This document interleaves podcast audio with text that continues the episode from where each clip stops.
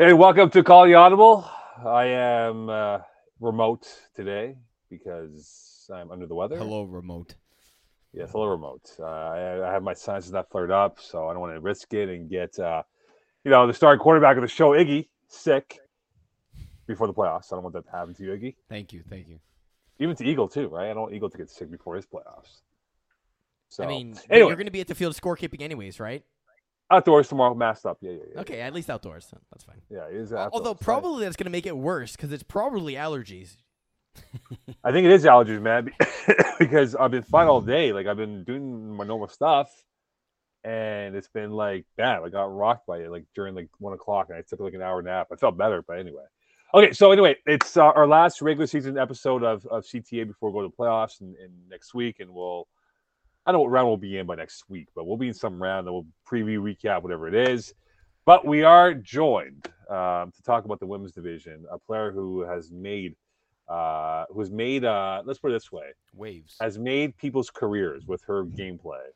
A player that's been phenomenal for this league, eh, for the co-ed and for the women's. Lohi, with that, Lohi, how you been? I'm doing amazing. Thank you. How are you? I wish I was better, but I'm Better? not. That's I'm fine. not. Uh, first question for you, Lohi: Who's the biggest diva in FPF? Mm, that's a really good question. I'd have to go with uh, Mr. Iggy over here.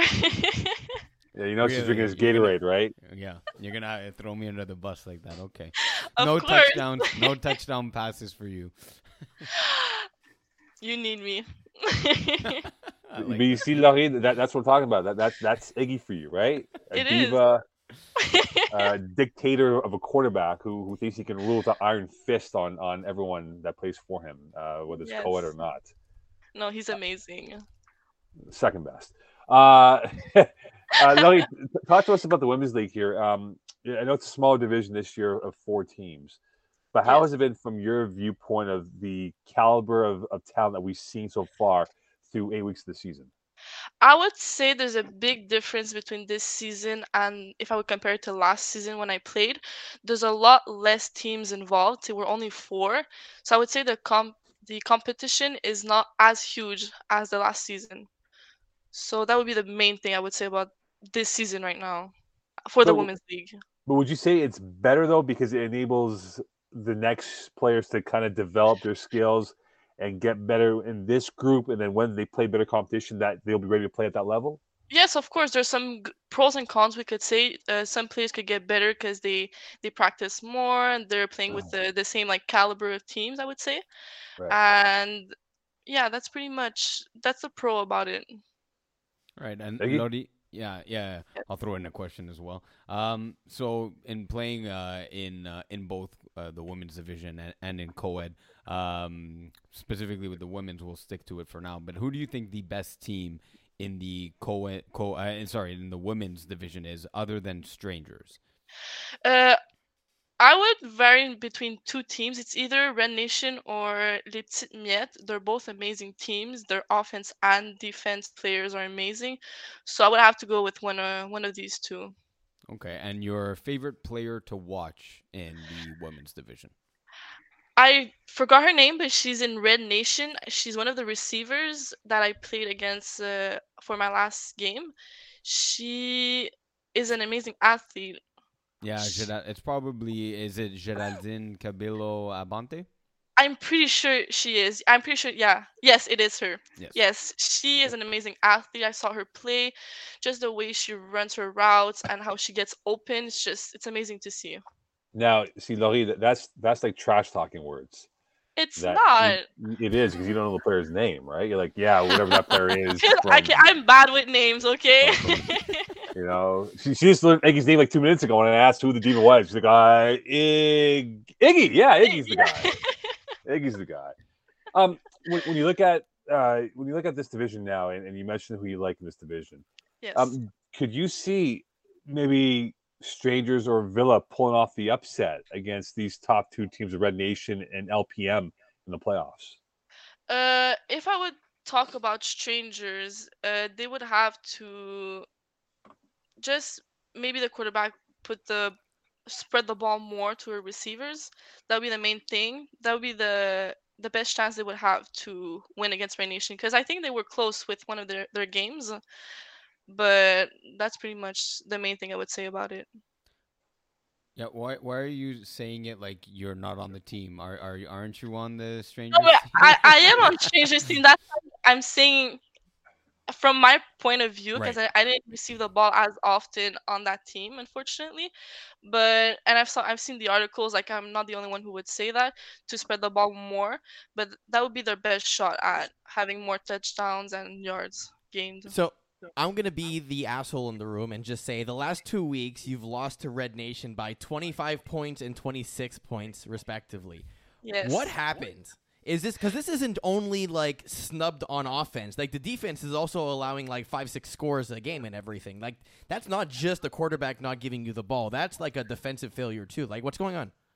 Uh, I would say I wasn't there for the f- second Red Nation game. I, w- I w- I'm gonna talk for the last game that I played. So the last game we played against them, uh, a lot of interceptions were the reason from my quarterback.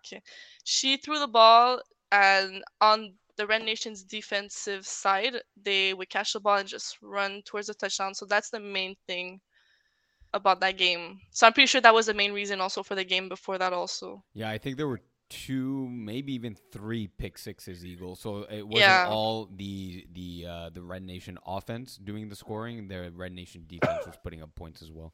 Exactly. So what Lori's doing, she's throwing her quarterback under the under the bus. That's what I hear. I'm she's gaining a reputation here of throwing She is, quarterbacks she's under the becoming bus. like a diva receiver, you know, like like a Terrell Owens, like you know that type of status. Is give me the damn ball, and you know you made the point before. Um, no. well, look at that. Now, now she's gonna pull And back. No, no, no, no. I was Okay, okay, okay. I'll take it. I'll take it. um, when you look at when you look at your quarterback play, I'm a big fan of your quarterback on Strangers with Yes. uh, Jamie Q Thibault. What does she do? What does she do really well um, as a quarterback that really has impressed you with your time working with her? uh, well, I've known her for a long time. I would say she her short passes. That's her best shot, and I keep telling her that, and it always works. Most of the time, it works. So that's like the main thing that she it's she's amazing at the the short passes. Uh, but she's also really good at defense. I think she's got a lot of interceptions as, as a defensive player, also, if I'm not mistaken. Yeah, I believe she might be Yep, uh, eight. Yes, second. yeah, sec- exactly. Might, yeah, it might be good for a second uh, total ints in in the entire women's division. Um, Exactly. Lottie, I, I want to take the uh, the conversation outside of FPF for just a second. Still related to flag, but uh, I th- I think I heard through the grapevine that um, that unfortunately you didn't make Concordia's flag team in your first tryouts, and I'm wondering how that's helped you improve maybe certain aspects of your game, or if it's motivated you in any way.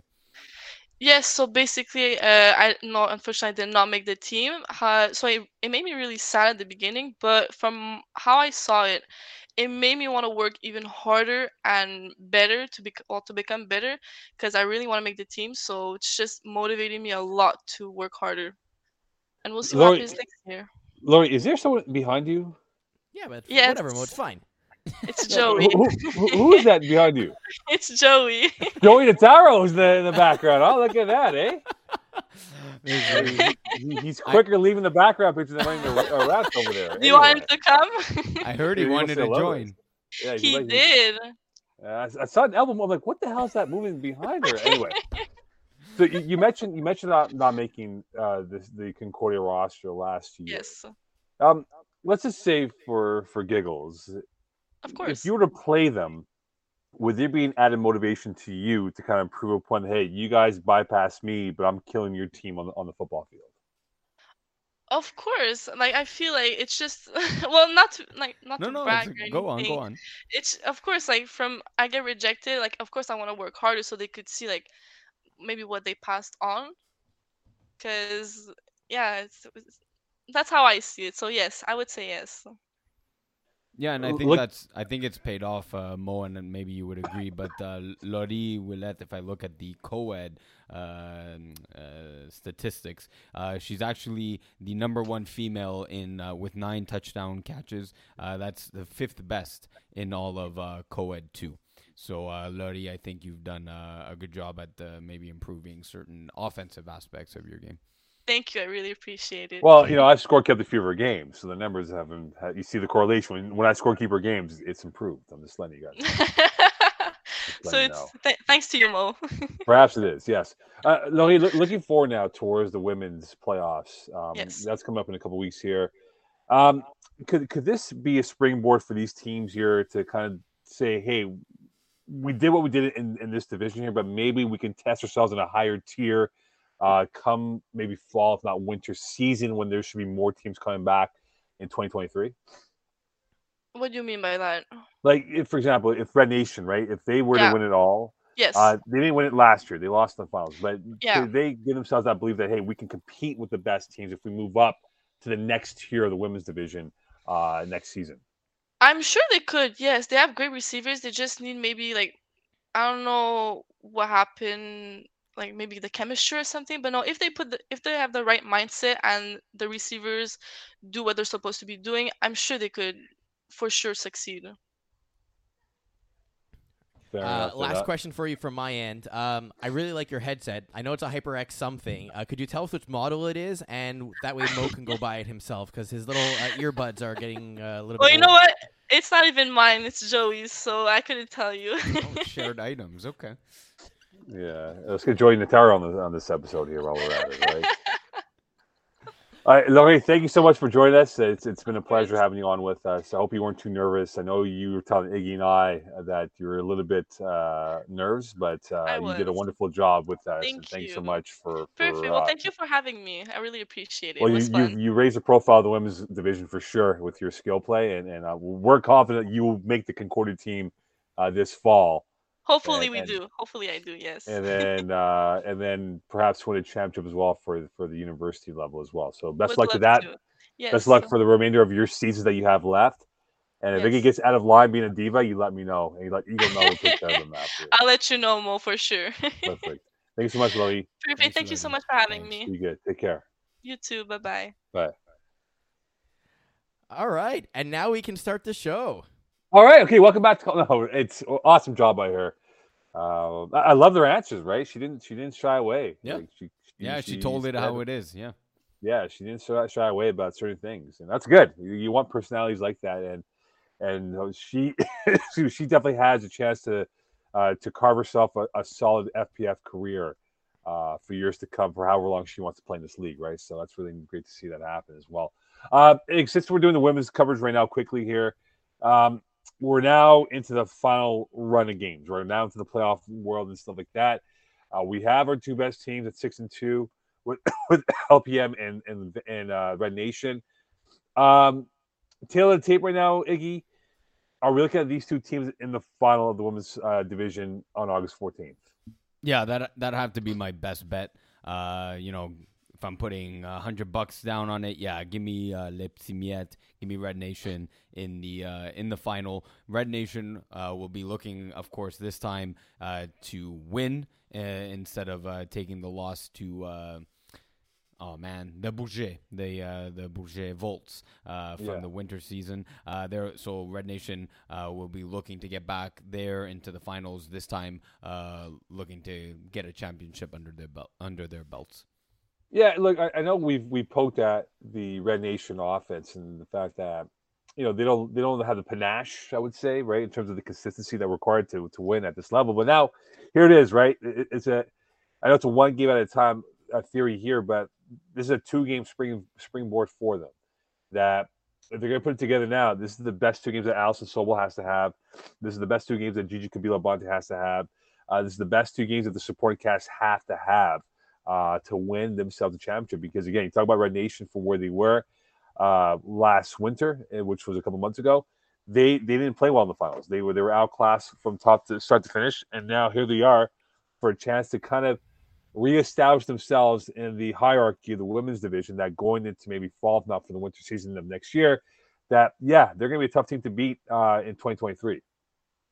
Yeah, I, I, I think uh, you're you're right there with the depth that uh, that the Red Nation offense is gonna have to rely on. Um, Strangers and Le Petit will uh, put their best defender on Gigi Cabello Abante. All right, guys. Uh, that means that Tatiana, the likes or the names of uh, Tatiana Bakos, Rachel Valliere, of course, we know her defensive prowess. She's going to have to step up her game, her game on offense. Uh, players like Nikki Limniadis. When players like these uh, actually like when they get the ball in their hands, they are dangerous, uh, making a move and uh, dangerous with their speed to gain a first down, get a touchdown. Um, the issue with them is just uh, with uh, clean cuts on their routes, one, and then two, uh, making the catch. So if those two things are improved on and and uh, are are done well uh, in their playoff run, uh, yes, I agree. Watch out for Red Nation to uh, to come out on top the women's. Yeah, well, look, we'll find out. Um, Eagle, do you know when the dates are for the women's semifinals? Is that going to be uh, before or after we do the next episode uh, the following week coming up? I'm checking the schedule right now. That's so uh, August 8th is going to be the semifinals, which, if my uh, memory serves me correctly, is a sun uh, is a Monday actually, uh, not next week but the week after. So we will have an episode in between to go through the matchups and figure out exactly what's going on there. And then of course the championship finals is noon on Sunday, the August 14th. Right. So so we'll we'll have a chance to preview it, and it it might give these teams like Villa and Strangers like an extra added week of kind of just refocusing and getting themselves locked in because on a short turnover, if they were to play next week, I'd say yeah, the top two teams would, roll, but maybe there's a slight chance that they can change the demographics of them getting to the finals and maybe crash without apology, right, in the finals uh, on August 14th. So we'll see how that plays out. All right, uh, on to the headlines of this week here. Uh, we do have a lot to get to, a lot of house cleaning for those out there. Uh, first and foremost, look, last games are Thursday coming up. By the time you watch this podcast, you might have been okay, whatever. It is awfully important that all the teams who are still playing their final game or games show up. We've had issues the last couple of nights, especially on on Tuesday in Loyola, where teams did not show up. At one point, I think we had three games played through two hours of, of, of gameplay of, of the Tuesday night matchups. Guys, you know what the uh, collateral damage is. If you don't show up without a reason, regardless, if you don't show up, you're being fined. You're being fined hundred dollars, and that to goes the other towards to the other to the- team, the and then team. fifty dollars to FPF. It's one hundred and fifty Exact- total. Exactly. So so look, show up. Like it, who cares? Show up with with scrubs if you have to, because guys again they give up. You know they finish on nine to five and they come race out to Loyola or Lachine or whatever they're playing Papineau or Laval, and you know show. It's a it's it sucks for the team. So please show up. Even notify the league so maybe we can help you find guys to come play for your team uh, for the last games that you have left on your schedule. So please, please, please show up to your final games even if you're not going to the playoffs, to show up, play the game for one hour, and let bygones be bygones. And especially if you're going to the playoffs, please show up. So, to give you context on this, we have a rule that says if you uh, do not show up to your week 10 game, or like your last game essentially, uh, you are ineligible for a playoff seed. So, however the seeding fi- finalizes itself, wherever you are, you actually forfeit your spot uh, if you don't come to game 10. And people asking, well, that's a stupid rule. What's going on about it? It's because because the weeks span from like you know uh, Sunday to Thursday. In theory, the Thursday teams have an advantage in knowing exactly what they need to do in order to get them seated in a very particular spot. So, as a very simple example, you tank your points against to get a favorable matchup because you know exactly where you're going to fall with the tiebreaks and everything, right? And the, and the seating. So you actually kind of not only control your destiny from a winning or losing perspective, but you can actually control other factors going into it. So in order to not give you an advantage, we basically say, well, you have to show up for your last game essentially. Play it out. If you want to throw your game, okay, but show up. Show up and make a fool of yourself essentially, right? You can't not show up. You have to go there and embarrass yourself. So Yeah, by all means. it's it's just important. It looks it looks bad on teams and stuff. I, I look, I get it. You don't want to play, but guys, people pay to play. You know, we're, we're not pro league here. You're not being paid to play. Just show up, play your game. If you have to find four scrubs, then go for it. Not the end of the world. We we we we, we always add guys to the roster. It takes two minutes to do that, Yep. and just play your game. That's all it is, right? So hopefully we won't have that on Thursday in Laval.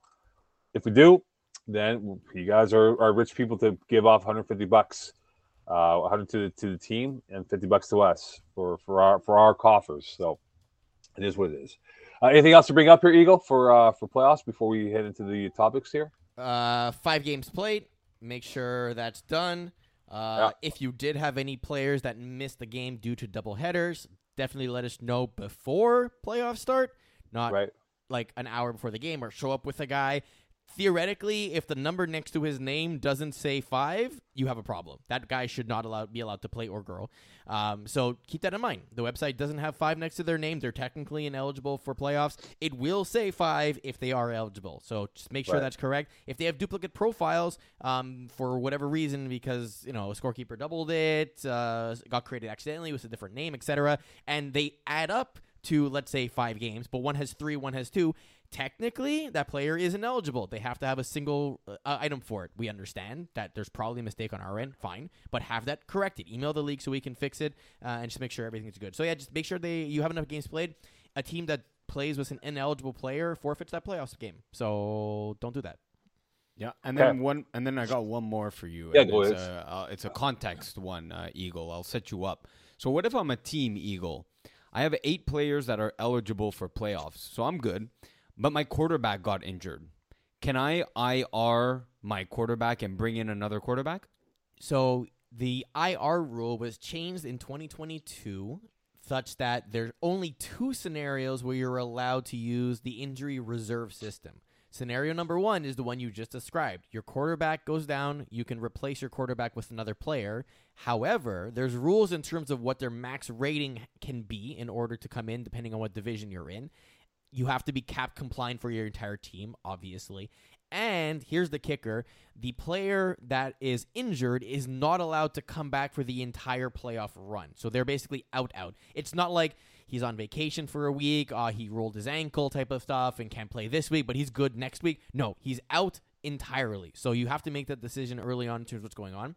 The other option you have is if your team will not have enough players eligible for playoffs due to injury. So let's say you had six guys that were uh, eligible, but in week 10 or even week 9 for that matter, a guy goes down, and now you only have five players that are eligible for playoffs because of an injury. Well, you can prove that they have an injury that is preventing them from playing, and then you're allowed to bring in a sixth person to at least make the game go on that was considered fair. It may not be super competitive, obviously, because you know you're still six guys on the field and everything and not your usual roster or whatever but at least you're going to have a game and again there's rules in terms of you have to be cap compliant there's a certain max roster and the whole stuff um, but those are the two scenarios quarterback can be IR'd or if you're not enough uh, playoff eligible players uh, you can IR someone in Okay, fair enough then. So please, please understand the language. If you don't, email the league because playoffs are literally Sunday. By the time you watch this podcast on Thursday and beyond, you have literally two, if not three days before playoffs begin. And we don't want teams to be in a bind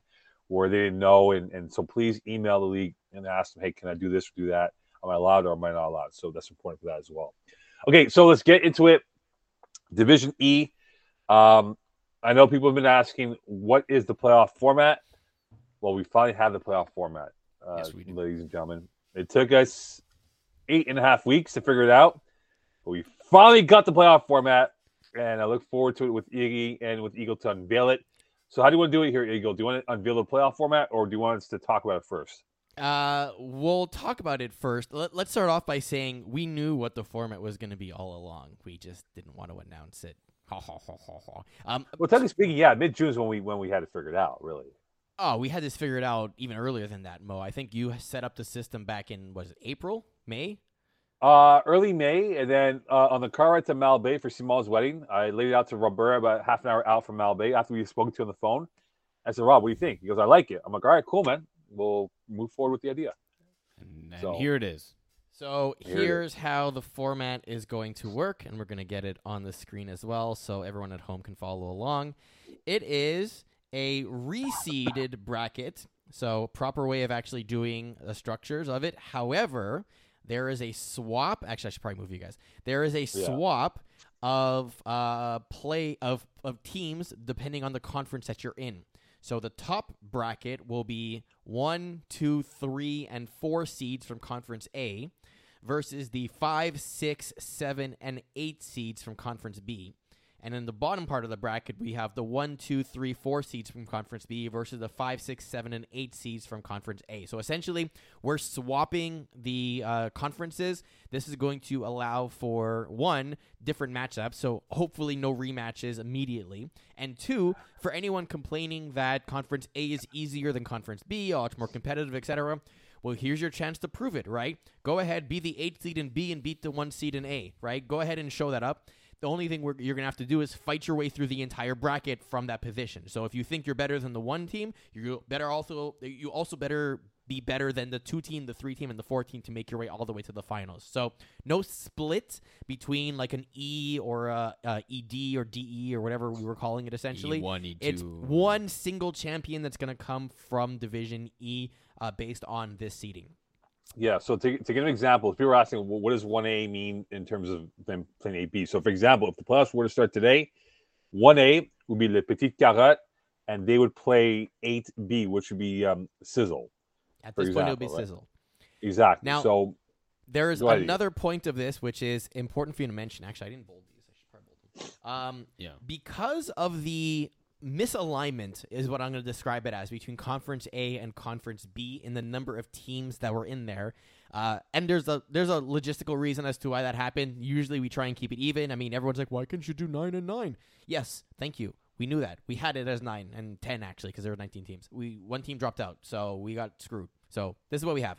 Uh, we've instituted what is similar to the way the CFL operates for playoff seeds in the crossover uh, seed system, where if you are in Conference B and you are the ninth seed, currently Cavalier de Rohan, if your record is better than the eighth seed in Conference A, in this case TB Elite, you steal the eighth seed in Conference A. So currently, Cavalier de Rohan are in the playoffs. TB Elite is out as of now. right. Now, obviously, there's still a lot of movement to happen, but there is a crossover rule in place specifically for the last seed of Conference A, where the ninth seed in B can steal it uh, based on this. So, as of right now, the top six teams in Conference A are clinched. The top eight teams in Conference B are clinched. And Brewers, TB Elite, Cavalier Rohan, and Mountain Goats are all technically in the running for the final two seeds. Okay. Uh, TB Elite have two games left. Cavalier Rohan and Mountain Goats have one, and Brewers are done and waiting essentially. So depending on the outcome of those games, um, it's possible Cavalier steal it. It's possible Mountain Goats can pass Cavalier and potentially steal it, or TB Elite just wins out and bumps up, and then uh, Cavalier would steal it from Brewers instead. So there's a lot of movement going on at this point uh, in terms of what happens next. So a lot of unknown variables as well. So so again, it's a different format. It gives more storylines. It gives teams a chance to play the other division as well to kind of extend their their FPF stay, however long it might be. And a reminder, right? After the first round, it's reseeded from top to bottom. So you're still rewarding teams who finish in the higher end of their division a chance to play the weaker side of whoever they're going to have in the next round. So you don't know who you're going to play. And that's the beauty of this whole process. This idea is that you're not going to be guaranteed to play this team or that team. And again, the best on best will play out, and we should have the best two teams at the end of the day, regardless of seed, play each other in the finals on August 14th. And Iggy, your thoughts on this because you play in this division. Does this bring a little bit more intrigue for you and for the players who are going to say, okay, let's see how this plays out moving forward? Yeah, I, I like it in that uh, uh, there's things I like and don't like about it necessarily. Maybe it's not that things I don't like, but maybe things I like about the traditional way of doing it, doing a one versus eight within uh, Conference A, and then doing a one through eight versus uh, in in Conference B. Uh, so what I like about this new format is the fact that you're playing in your first game in a playoff game that's more important than ever. Uh, you're playing against an unknown commodity. Uh, usually, you know, chances are that you haven't played against that team. And that brings some, like you said, intrigue, uh, brings some question marks, some just unknowns to the table that you can either use to your advantage Yeah. um, or to your disadvantage that you don't necessarily know what the team's strengths are. Now, what I like with the traditional format is that chances are you are playing against a team that you have faced in the regular season, and that starts now entering the question marks of uh, of who's the better team at adapting. So we lost to you in the first game by two points. It was a close game. Who's now the better? The it's like a chess match. Who's the better uh, better opponent in round two? Or sorry, in, in, like the second matchup, which is now a round one playoff matchup. Um, but sticking to the format that we're that we're gonna go with, yeah, I, I, I like the idea of you know conference B seemed to be very uh, very it was close, but the better the better of the two conferences. I like that now Praetorian Guard, Magnetos, Vic in a Box, and Black Label. Look, all those teams have seven or more wins. Uh, they now have to play up uh, against again. We don't know the final two seeds, but Sulefes and Pillow Talkers. You know, uh, Pillow Talkers with a couple of their forfeits uh, are now three and six. Um, maybe it's a it's a matchup that favors them to play Praetorian Guard instead of playing Le Petit uh, just for an example. So a, a, a, lot more intrigue. I think Joel Mendelson uh, is going to have a fun time writing about uh, about this playoff uh, matchups with uh, cross conferences uh, playoff matchups. Yeah, and to, to kind of counter your point, Iggs, about the whole like division rivalry and stuff about hey teams, you know, having a rematch, it can still happen.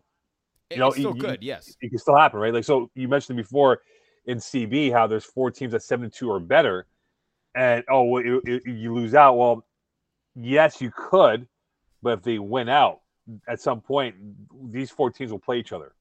Yes. And if they're if they're the so-called best four in this division as a whole, then they'll prove their worth, right? And they'll get to the final four, and then the final two, and then finally crowning the champion for Division E. So, I mean, look, we'll see how it plays out. Uh, it, it could create upsets. It could create uh, the unknown that oh my god, the eighth seed uh, beat the one seed, which would be great yep. because they haven't played each other. But that's the idea that you're giving you're giving a chance to that unknown that this team could pull off the upset at some point during the playoffs, whether you're an eight, seven, or sixteen moving forward.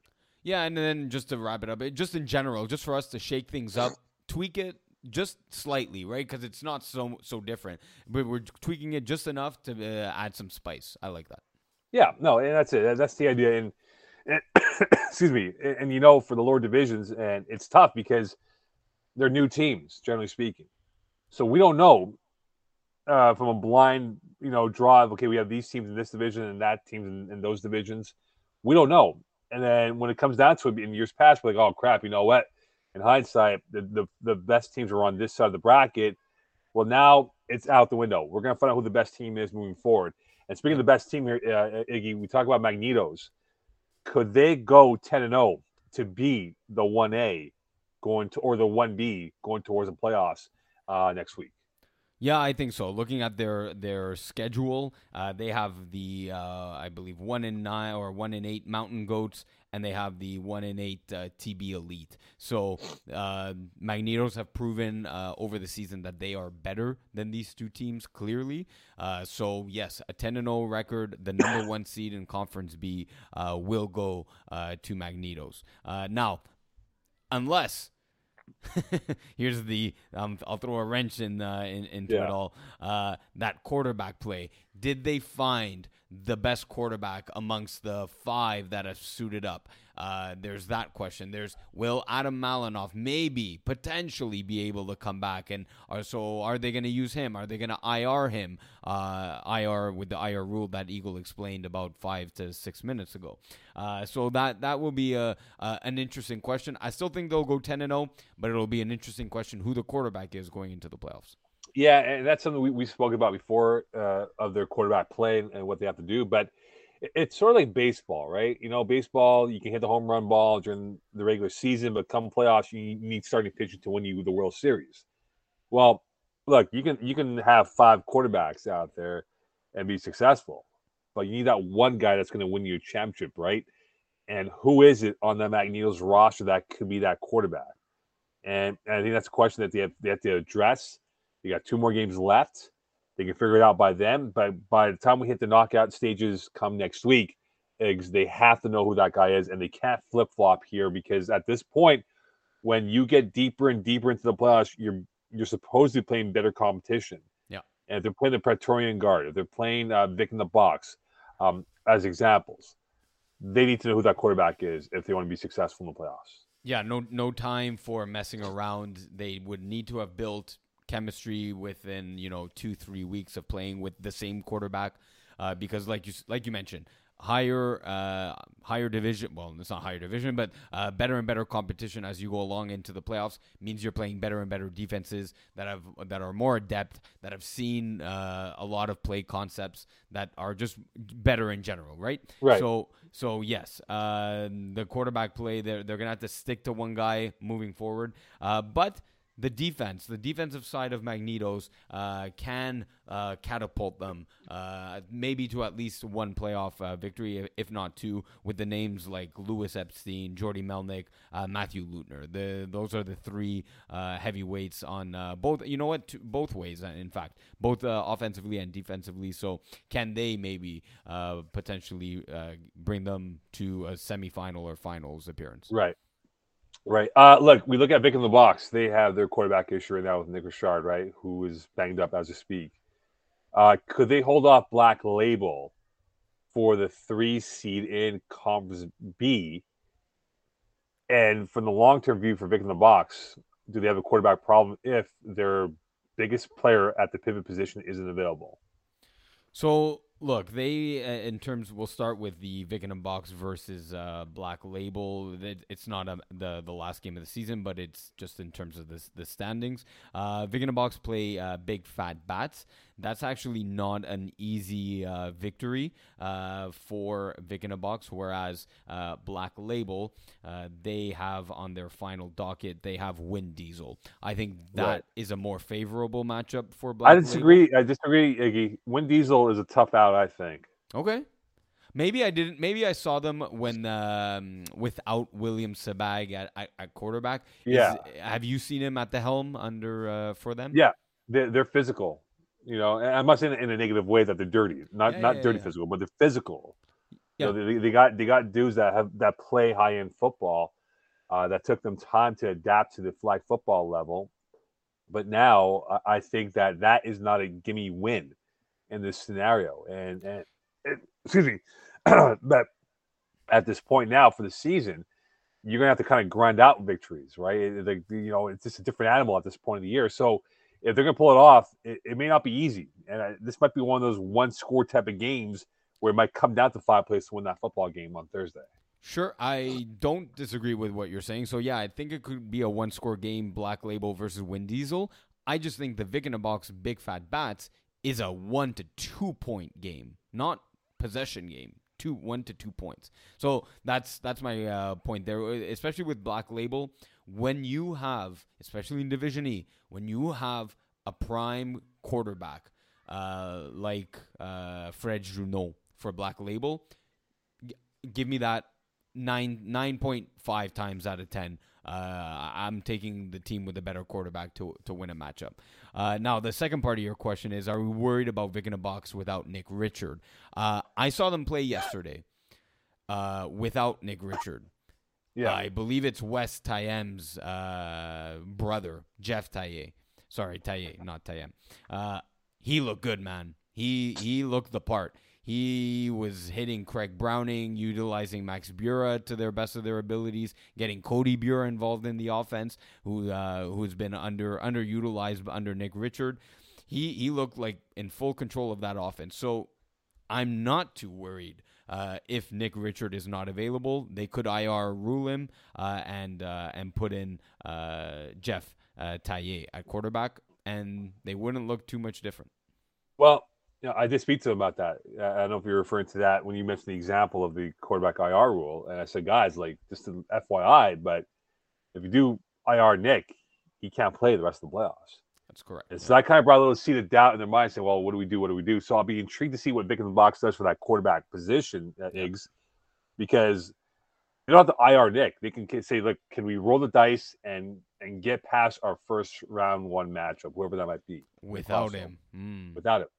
it's a gamble. But are you confident enough to say, can we go with someone else on that roster that's not a new addition at this point in the year to win us that round one? Because if they do that, then you buy yourself maybe a couple more days before Nick perhaps comes back. But let's not forget, right, uh, Iggs, that playoffs start July 31st, correct? Which is on a Sunday. Yep. So Division E, I believe, is four games, is it not? Should uh well, I mean, four games eight, and four, one. three. Yeah, so eight, four. Yeah, five, yeah. it should be four games, right? Give or take.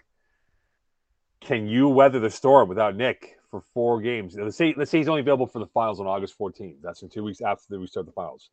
Can you weather the storm of saying, look, we can get through the quarterfinals, we can get through um, which is the which is the round of 16, we can get through the round of eight, then the final four.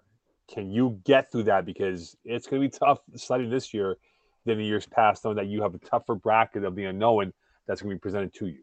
So let me let me quickly clarify this just so everyone's aware. Yeah. So the first round of Division E will be on Sunday, July 31st. I believe all the games are at Laval based on what I'm seeing on our site. Yes. Then round 2 is Thursday, August 4th uh, at Laval as well outdoors. Yep. That's going to be the as I, s- that's divisional round or something, Quarterfinals. quarterfinals. Yeah, the round of eight. Then yeah. You have the semifinals on Tuesday, October, uh, October, August 9th uh, for the semifinals, and then of course you have the finals on the 14th itself. So you do have a little bit of time between your first game this Sunday and the next round, and then even then you have a little bit of time until the next round, and then you have even much more time until the finals and everything. So. Yeah, it's it's a it's a hard call to make to see what you want to do at the, at that pivot position. So, Eagle, as a captain of your team, you know what will you do if you, if you were the Vic in the box, guys? This all depends on my confidence and who I have, who I'm not going to IR. Right? If I want to stay with my my regular roster, is there anyone there who actually can be QB two, who can get us a win? If the answer is yes, then I think we go with them. Uh, assuming that we can get uh, what's Nick his Richard. name here, Nick uh, Richard. Nick uh, Richard Back. back by the Thursday game. If you can't get him back Yeah. for Thursday, that's fifty percent of the playoffs. You the decision's easy. You go with Jeff for sure.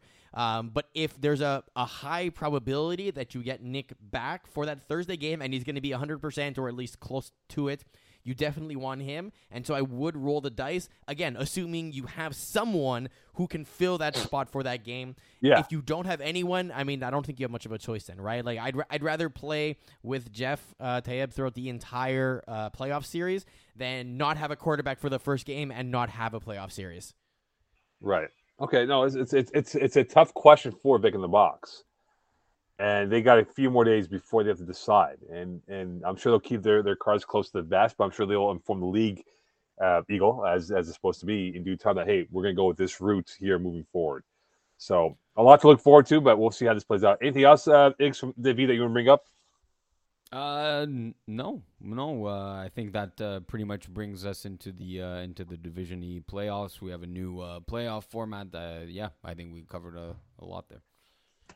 Fair enough. Uh, we hope to be joined by Brent Bakken as well for Div A and B. So we'll hope we get Brent on right now to talk about those divisions. Hopefully he will answer his phone. I think he will. I hope he does. Should I check my Should I check my phone if he did res- respond back to it, Iggy, or no? I mean, yeah, you should check. If not, we can always do another division in the interim until he gets back. Yeah, you. well, exactly. That's it, though. And we hope to be joined by Alexis Dubois as well, who said he is in, but uh, never know with, with the prime minister if he is or not. So that's why Prime Minister's busy, you know.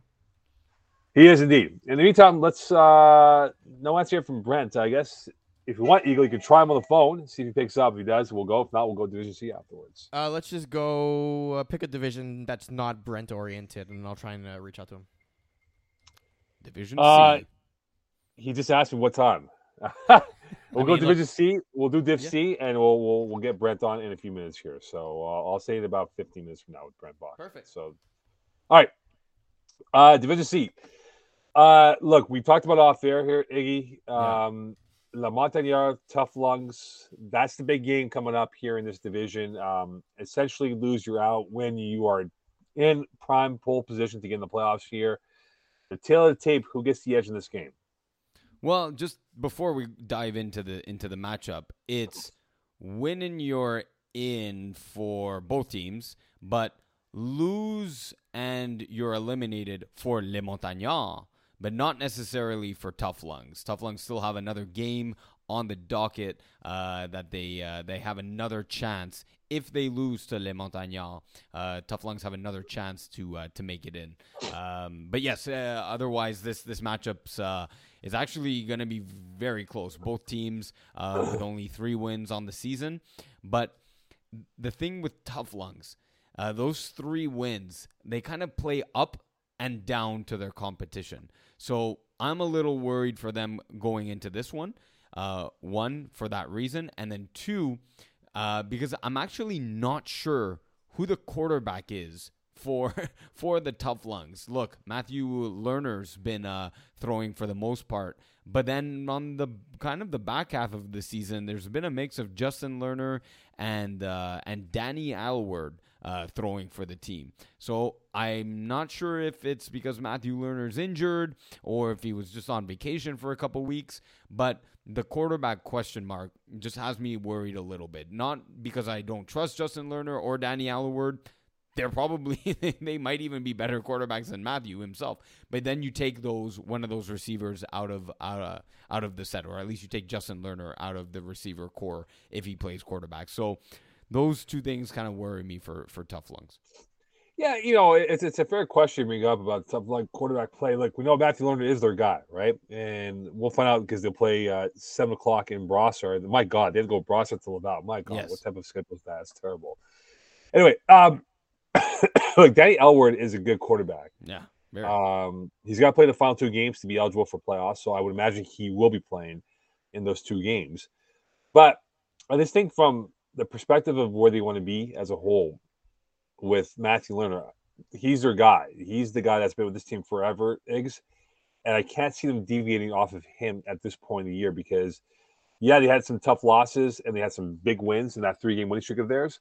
But I think at this point in the year, you have to go with Matthew Lerner as their guy moving towards this final matchup of games. And if they do qualify towards the playoffs next week. Yeah. And then from the other point of view, uh, Les Montagnards as well. It's I'm not sure who, who the quarterback is. Is it is it going to be Julien Fils-Acyr, uh, who has for at least for the franchise as a whole has usually been the quarterback, or do they hand the reins off to Anthony Brisebois in his two games where he played? He put up uh, monster numbers 265 yards, seven or eight touchdowns in, in, in both uh, of, his two games. Uh, so, again, there's a lot of uh, question marks surrounding the uh, who's going to play at, at, quarterback for both teams. I actually did preview this game uh, in my article last week, uh, and I have Tough Lungs coming out with a one point victory, uh, 26 to 25. I think both teams will only will only score four times, um, and it'll be a bit of a defensive battle. I I, I like both defenses picking off whatever quarterback it is, honestly, yeah. at least at least twice and then getting a stop uh, on defense once, meaning like a, a four and out or or uh, killing a drive. So uh, four scores, three possessions where they stop the defenses. I think it's a really tough game. Okay, so Anto Brisebois, I think, excuse me, I think he was originally a quarterback back in his tackle days. Okay, like he was, he wasn't a natural receiver. He's just, he's just a naturally gifted player. Okay, athlete, so. Sure. So I think in this roll of the dice for them, you have to go with Antoine Brisebois to be the quarterback. You you might weaken your receiver position because of what Brisebois brings as a pass catcher, which we've all witnessed before.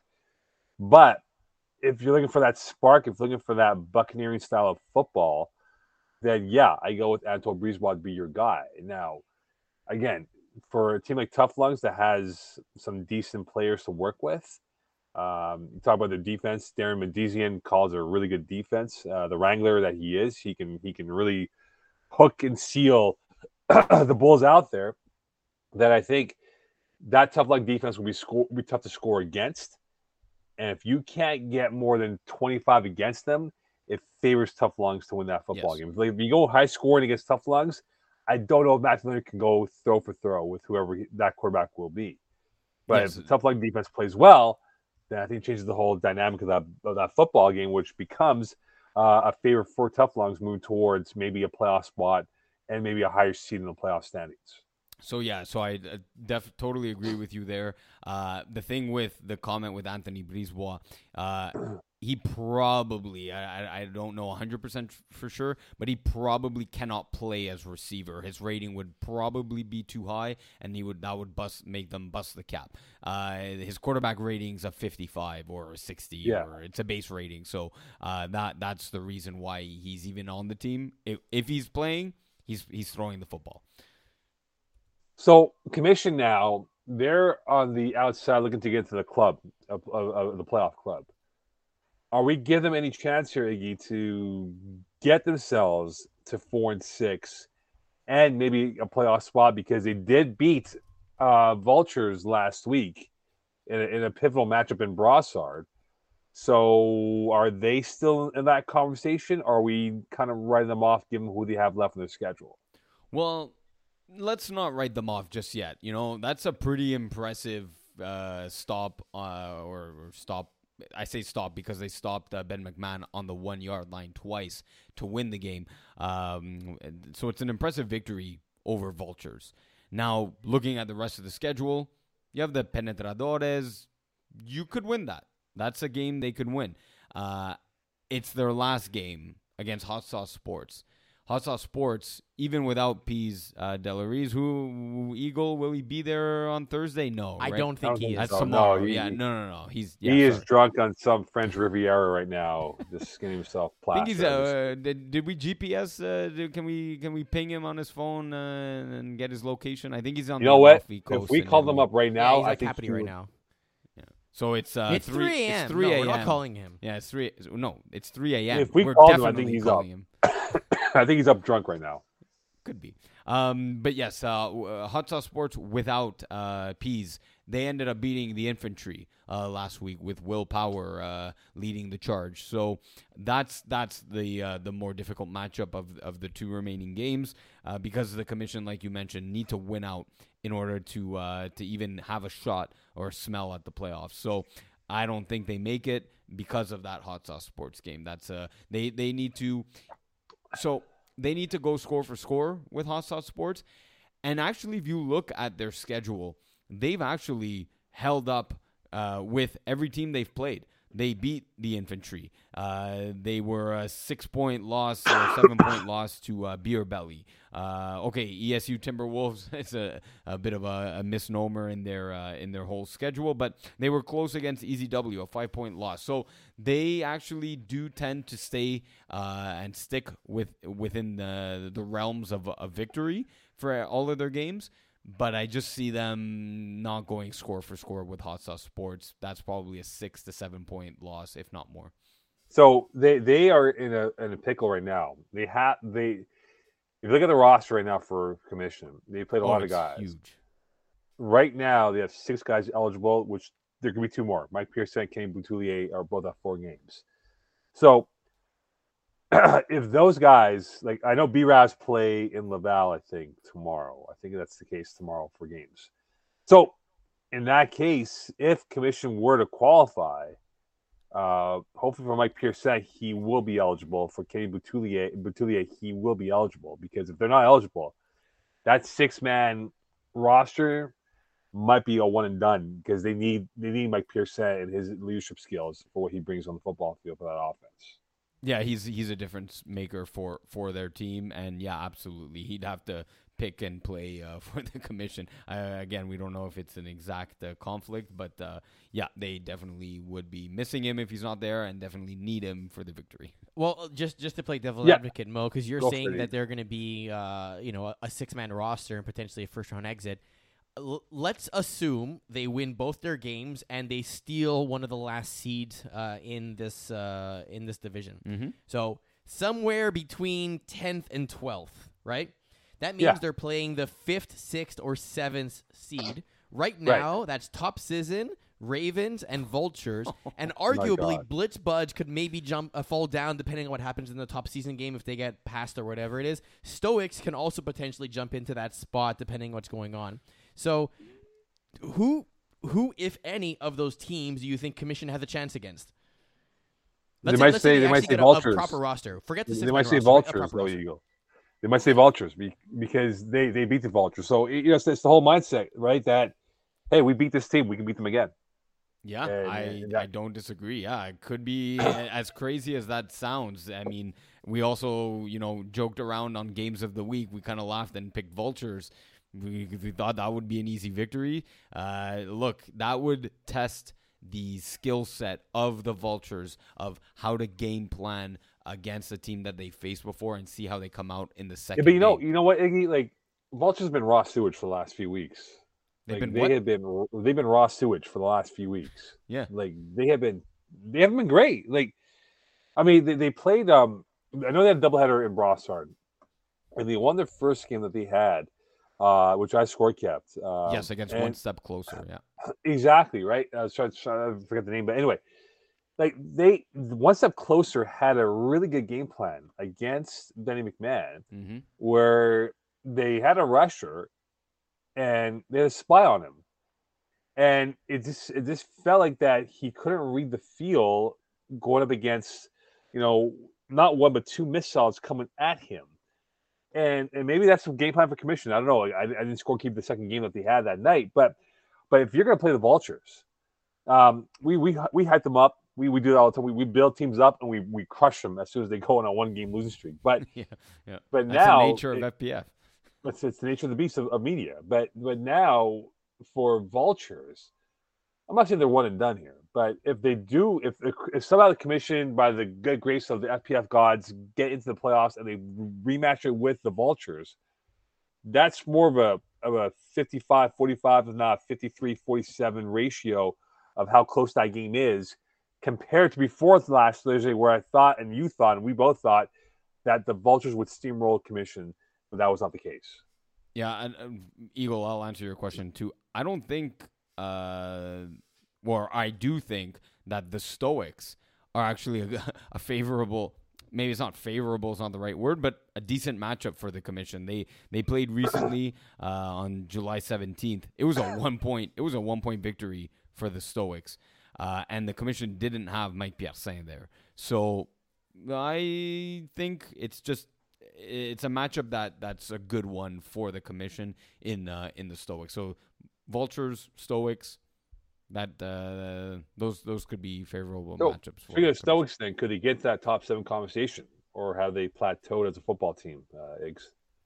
Yeah, there was a kind of a quick uh, game of the week by Chris Rive. It seems like when uh, when he's uh, filming himself, so to speak, uh, the game of the week goes up uh, in uh, in hyper speed there. But uh, so we, we got a we got a glimpse of, of that game of how it went down, and it didn't look great. Uh, it looked that when uh, an easy W defense, uh, who's not known very very much to be a, a prolific defense, um, gets well. It was it was sort of a prolific individual performance by Etienne Gervais. Uh, he had four interceptions uh, and one pick six on the night. Uh, but just something seemed off with, with Chris Rive and uh, and his reads. So yeah, I'm not sure if they're starting to plateau. But the one game that was was posted didn't look great. Sorry, Chris. Hashtag go Stoics. Well, you know they're they're now in the last excuse me five games, they're zero and three or zero and four. I beg your pardon. Uh, when games are decided by seven points or less. Um, uh, sorry, one and three when games are decided by seven points or less, and that one win came against Commission with, by a single point. Right. So, so are we to say for for Chris Rive, who has playoff experience, hashtag Go Stoics, uh, that maybe they don't care where they finish, just get into the tournament and Yep. do damage then. That, that I mean that was kind of the case this point last year. Uh, they added Vincent Chung as a late uh, season uh, free agent acquisition, uh, and I think they finished maybe in the sixth seed, so, somewhere around there, uh, kind of the lower seeds, and they ended up winning the uh, the division D two uh, championship. So yeah, maybe that's their their mindset going in is just get get in, get in, and then we'll see what happens there.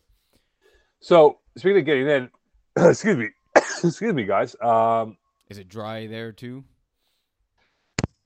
yeah, it is. Sorry, guys. My apologies, man. This is, mute, uh, this- mute, Mo. Uh, you can't do that. Though. I Yeah, mean, no. technically he's muted, but I mean, Yeah. Anyway, I, this, I this- could do it. I mean, here, Mo. Now you, I can't hear you anymore.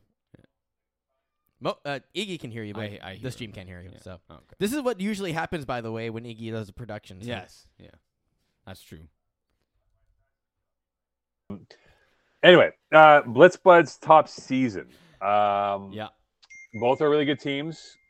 Uh, and Brett Bakken has confirmed, by the way, Eagles. So we'll go to them in ten minutes. Uh, do you see one of these teams falling out, falling out of the top seven? Uh, between Blitz, Buds, and Top season. Top season. Uh, falling out of the top seven. Well, look, uh, both uh, cannot uh, go lower than Ravens, uh, nor can they go lower than Vultures, if I'm not mistaken. Uh, actually, top season because they have it gets a little more complicated. Fall out of the top seven. No, I'll say they they stay above the top seven or within the top seven. I don't know how you want to phrase that.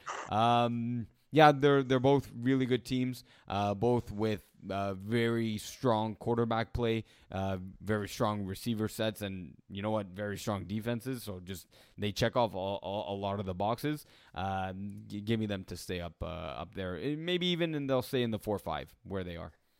Yeah, I think I think Blitz Bloods are, are, are intriguing to me now. Um, you know, we haven't really. I mean, we spoke about them, but you know, we gave much love to infantry, and they skunked it against Hot Sauce Sports. Hot Sauce Sports too, right? They they've been growing it in the, in in uh, in the strength of the Hurricane. Man, that, the number two seed. The number two yeah, seed. you don't you usually think Hot Sauce Sports number two seed. So uh, no, we think Hot Sauce.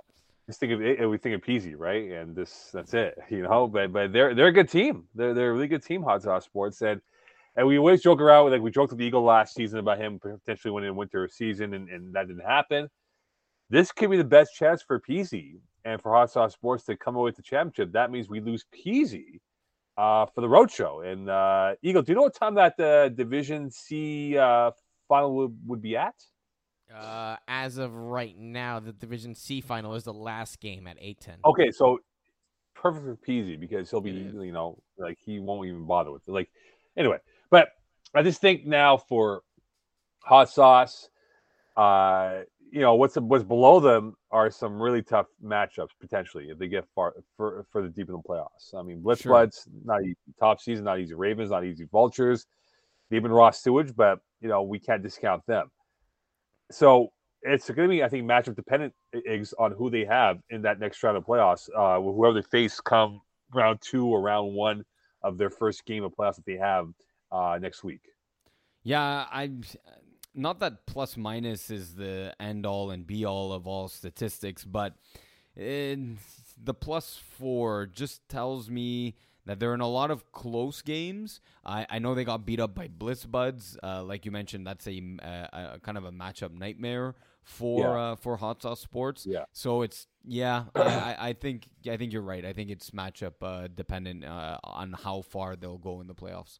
I, just wonder for for top season, you know, with with McGrath's arm, how that how healthy is that going to be? Because when healthy, he's a really good quarterback, and he could put up some big time numbers. But, even at uh, seventy, I don't know what percentage I'd give him, but even at seventy or eighty percent, he looked good this season. Yeah, he he definitely did, and I just I just think if he's healthy, I, I, think it makes a big difference for them uh, and whoever they have uh, in the playoffs, whoever they get in that first round of playoffs. So I, I'm intrigued. I'm intrigued by this division, and you know, Iggy uh, PC made a good point, Iggy, that this is the most cluster bleep division that we have. It's crazy, and, and now you know what? Throw throw a monkey wrench into it. The number one seed in EZW just lost their quarterback for the playoffs. So like now, hey, I'll throw this question out to you Mo, like if you're one of that that Air Force One penetradores beer belly, are you kind of like hoping you're the last seed so that you get to play EZW? Yeah, because Samuel Emilio Palchat is has he's all right. A, he has, but it kind of because because he's also he's also playing co-ed right with with the, yes. with the Easy Fun team as well. Yeah, he's become and to go old school quarterback, and for those who have YouTube, YouTube Rich Gannon Oakland Raider 2002 MVP season. He's become a dink and dunk quarterback. Like he's throwing three yard hooks, five yep. yard hooks. Yep. Look at game of the week. There was like a drive with three plays. Exactly. So is he trustworthy to you know, does he trust himself to throw the, the, deep ball to kind of, you know, soften up a defense? I don't know. And that might hurt them. Maybe not in round one of their playoff adventure, but in rounds two and beyond, they could be uh, an early exit. And that's too bad because Jeremy White's a phenomenal athlete, a great quarterback uh, who's growing that into that position that may not be available for the playoffs. Yeah, to to your point, it, could even be in round one uh, where they, they they they face up against a, a team that beats them Yeah, as long as they play a good knowledge based defensive team that can scheme and take away uh, what they're showing them in the first few drives. Right, Uh, right. Things, teams like Hot Sauce Sports come to mind with that. Uh, Blitz Buds. Team uh, obviously they wouldn't necessarily play them in the first round. That would be a later Right. round matchup. But if Beer Belly and uh, Tough Lungs can quickly adapt on the defensive side of the ball, uh, there could be an upset on E ECW. Well, we'll be joined by Brett Bach, Brett Bach in, in a couple seconds here as we move on to Division A Division B. Um, starting to see now a, a clear path uh, with Div A. We know what the playoffs are going to be like. Um, quickly here, KGP they kind of flubbed their ending, thinking that they were okay to get in the playoffs, but weren't. Wasn't the case. So they're on the outs. Are you surprised by Apocalypse stealing the last playoff spot, and they are now in the tournament moving forward? I mean, they and KGP had to beat All Stars for it, right? And they, you'd think normally a tie uh, against All Stars is like a pretty decent outcome, but uh, not necessarily the case. Yeah, uh, a little surprised that uh, that that's how uh, that the the Apocalypse are the ones now uh, now in. At the same time, not super surprised. They well no they they beat the apocalypse had to beat Mo Khan's mo problems on their way to doing that. So you know what? Yes that that uh, was a surprise um, from the apocalypse side but not a surprise that kgp uh, uh, ended up slipping out. You know a tie against all stars like i said that's kind of like a moral victory but uh, not enough to make a playoff uh, appearance apparently. So they were like one, five, and two in games decided by five points or less this year at KGP. That's crazy. Is it is it their first time uh, playing in Division A and Division One? Because they have played Tier One in the Fall Cup, but is this their Yeah. first crack at it? Uh, I'm not too sure about that, but I'll say this though: that in the last two games against All Stars, they lost by a combined three points. No, it's crazy. Like they, they, they, they, they, they, in fact, if you go even back one week before that with Yeah. Braves, they lost their the, the last three games. They went 0-2 and one. They lost by a combined score six points. Yeah. I think they lost the season uh, in that week seven matchup against the quote unquote Braves, uh, Right. which weren't really the Braves. Uh, that's that's more disappointing from uh, from that vantage point. Uh, seeing that you're playing, I don't know, did they underestimate the free agent squad of uh, of Braves? Uh, that that's the one that hurts them the most. The one that they're gonna look back on the season uh, and circle and be like, hey, this is the game we should have won.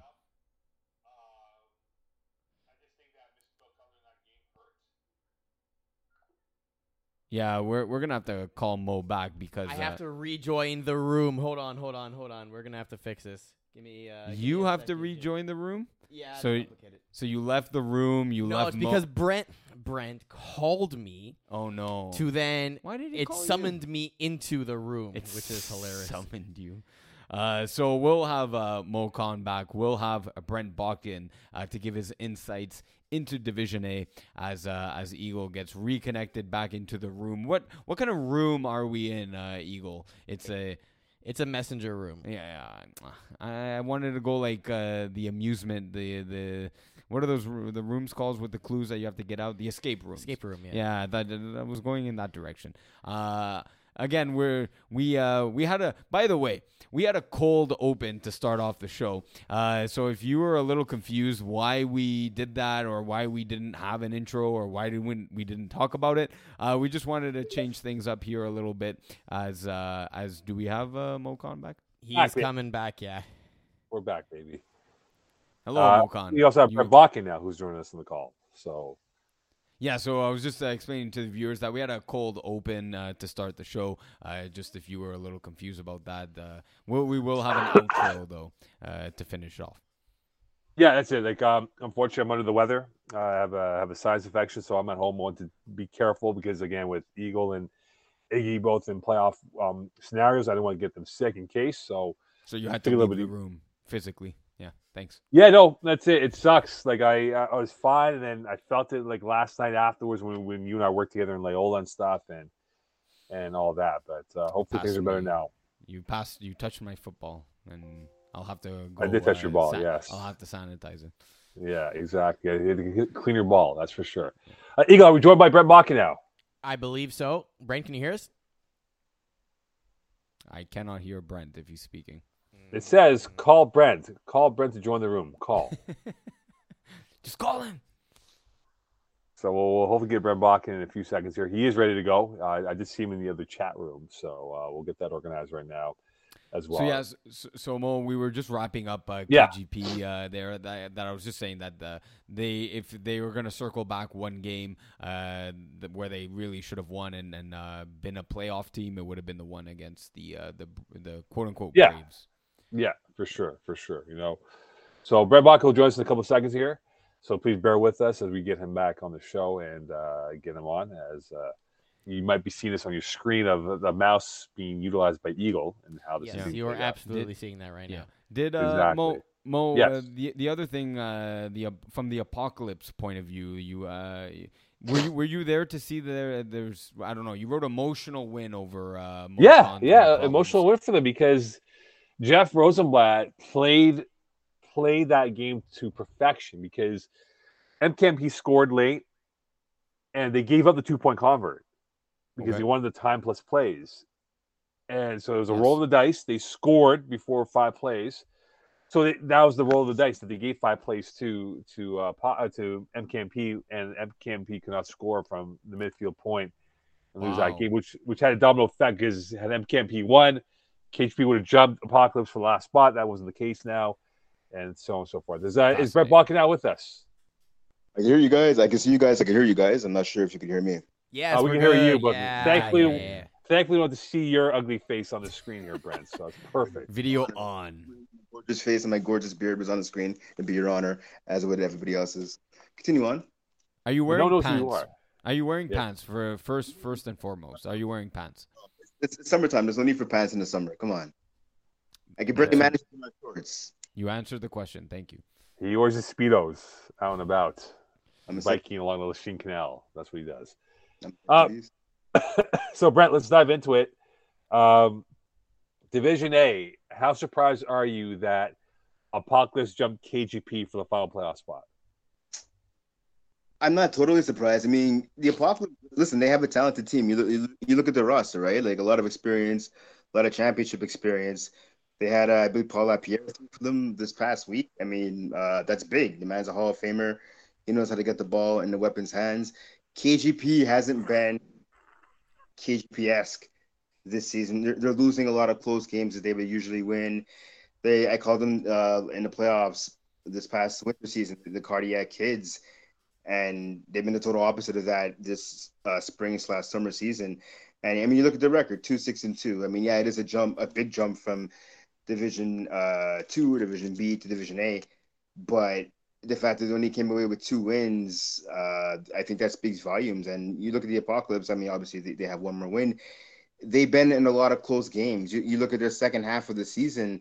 They've lost. Uh, they're two and three in the second half, right? Two big wins, obviously the, the last one just this past week. But the three losses that they've had in the second half of the season have come by combined, I believe, six points. So it's not a surprise to me that the Apocalypse were able to jump KGP for that playoff spot. Yeah, uh, Brent. You know, speaking of the uh, the apocalypse, so and, and and the close games in which they lost, uh, and then combined with their couple of victories to end the season, uh, do you see them as a dark horse to maybe upset uh, the All Stars, the Braves, uh, or Party Crashers? I mean, I, I've written the last couple articles. They're, they're a team that they, they definitely could be a dark horse. I don't know about upsetting upsetting the All Stars. Listen, I mean, you look at their their their roster. At least their receiver, James Tyrell, James Ohayan, Ohayan, pardon me, Marty Freeman, Sanders Ahmed, even Kendall Myers comes out helps out the offense. Raul Baruti, a lot of good a lot of good players, a lot of household names for FPF. But are they good enough to knock off the All Stars? I don't think so. The Braves, if they get their full squad, no. Do they can knock off the Party Crashers? Yeah, percent. I think they can. Uh, Party Crashers are a team that I like, but I think that the the Apocalypse from top to bottom have a, a better team than the, than the Party Crashers, who can be at times top heavy.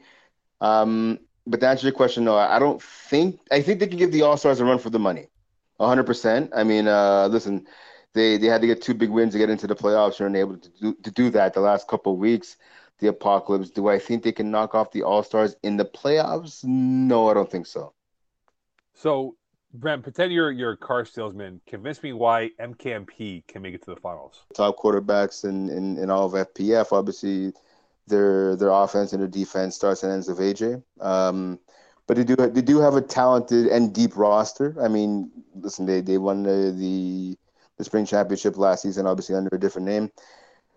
This year, I mean, they're under 500. They have the the, the Mo Khan curse of, of not being a winning team. That that's the Mo Khan curse. Um, can they win it all? They can. They can. They have to get a lot of breaks. They got to protect the ball. They, they have to come out defensively and get stops, right? Especially if they face the All Stars. Uh, if they go against the Braves, they have to get stops consistently, um, and they have to make sure every time they have an opportunity to score, they do. Their offense has been a bit up and down this year. They haven't been as as efficient or, or as prolific, if you will, as we've seen in the past by Dan that offense. Um, do I think if you put me on the spot right now, do I think they can win the championship this year? No. They have the talent, but I just don't think they'll be able to pull it off.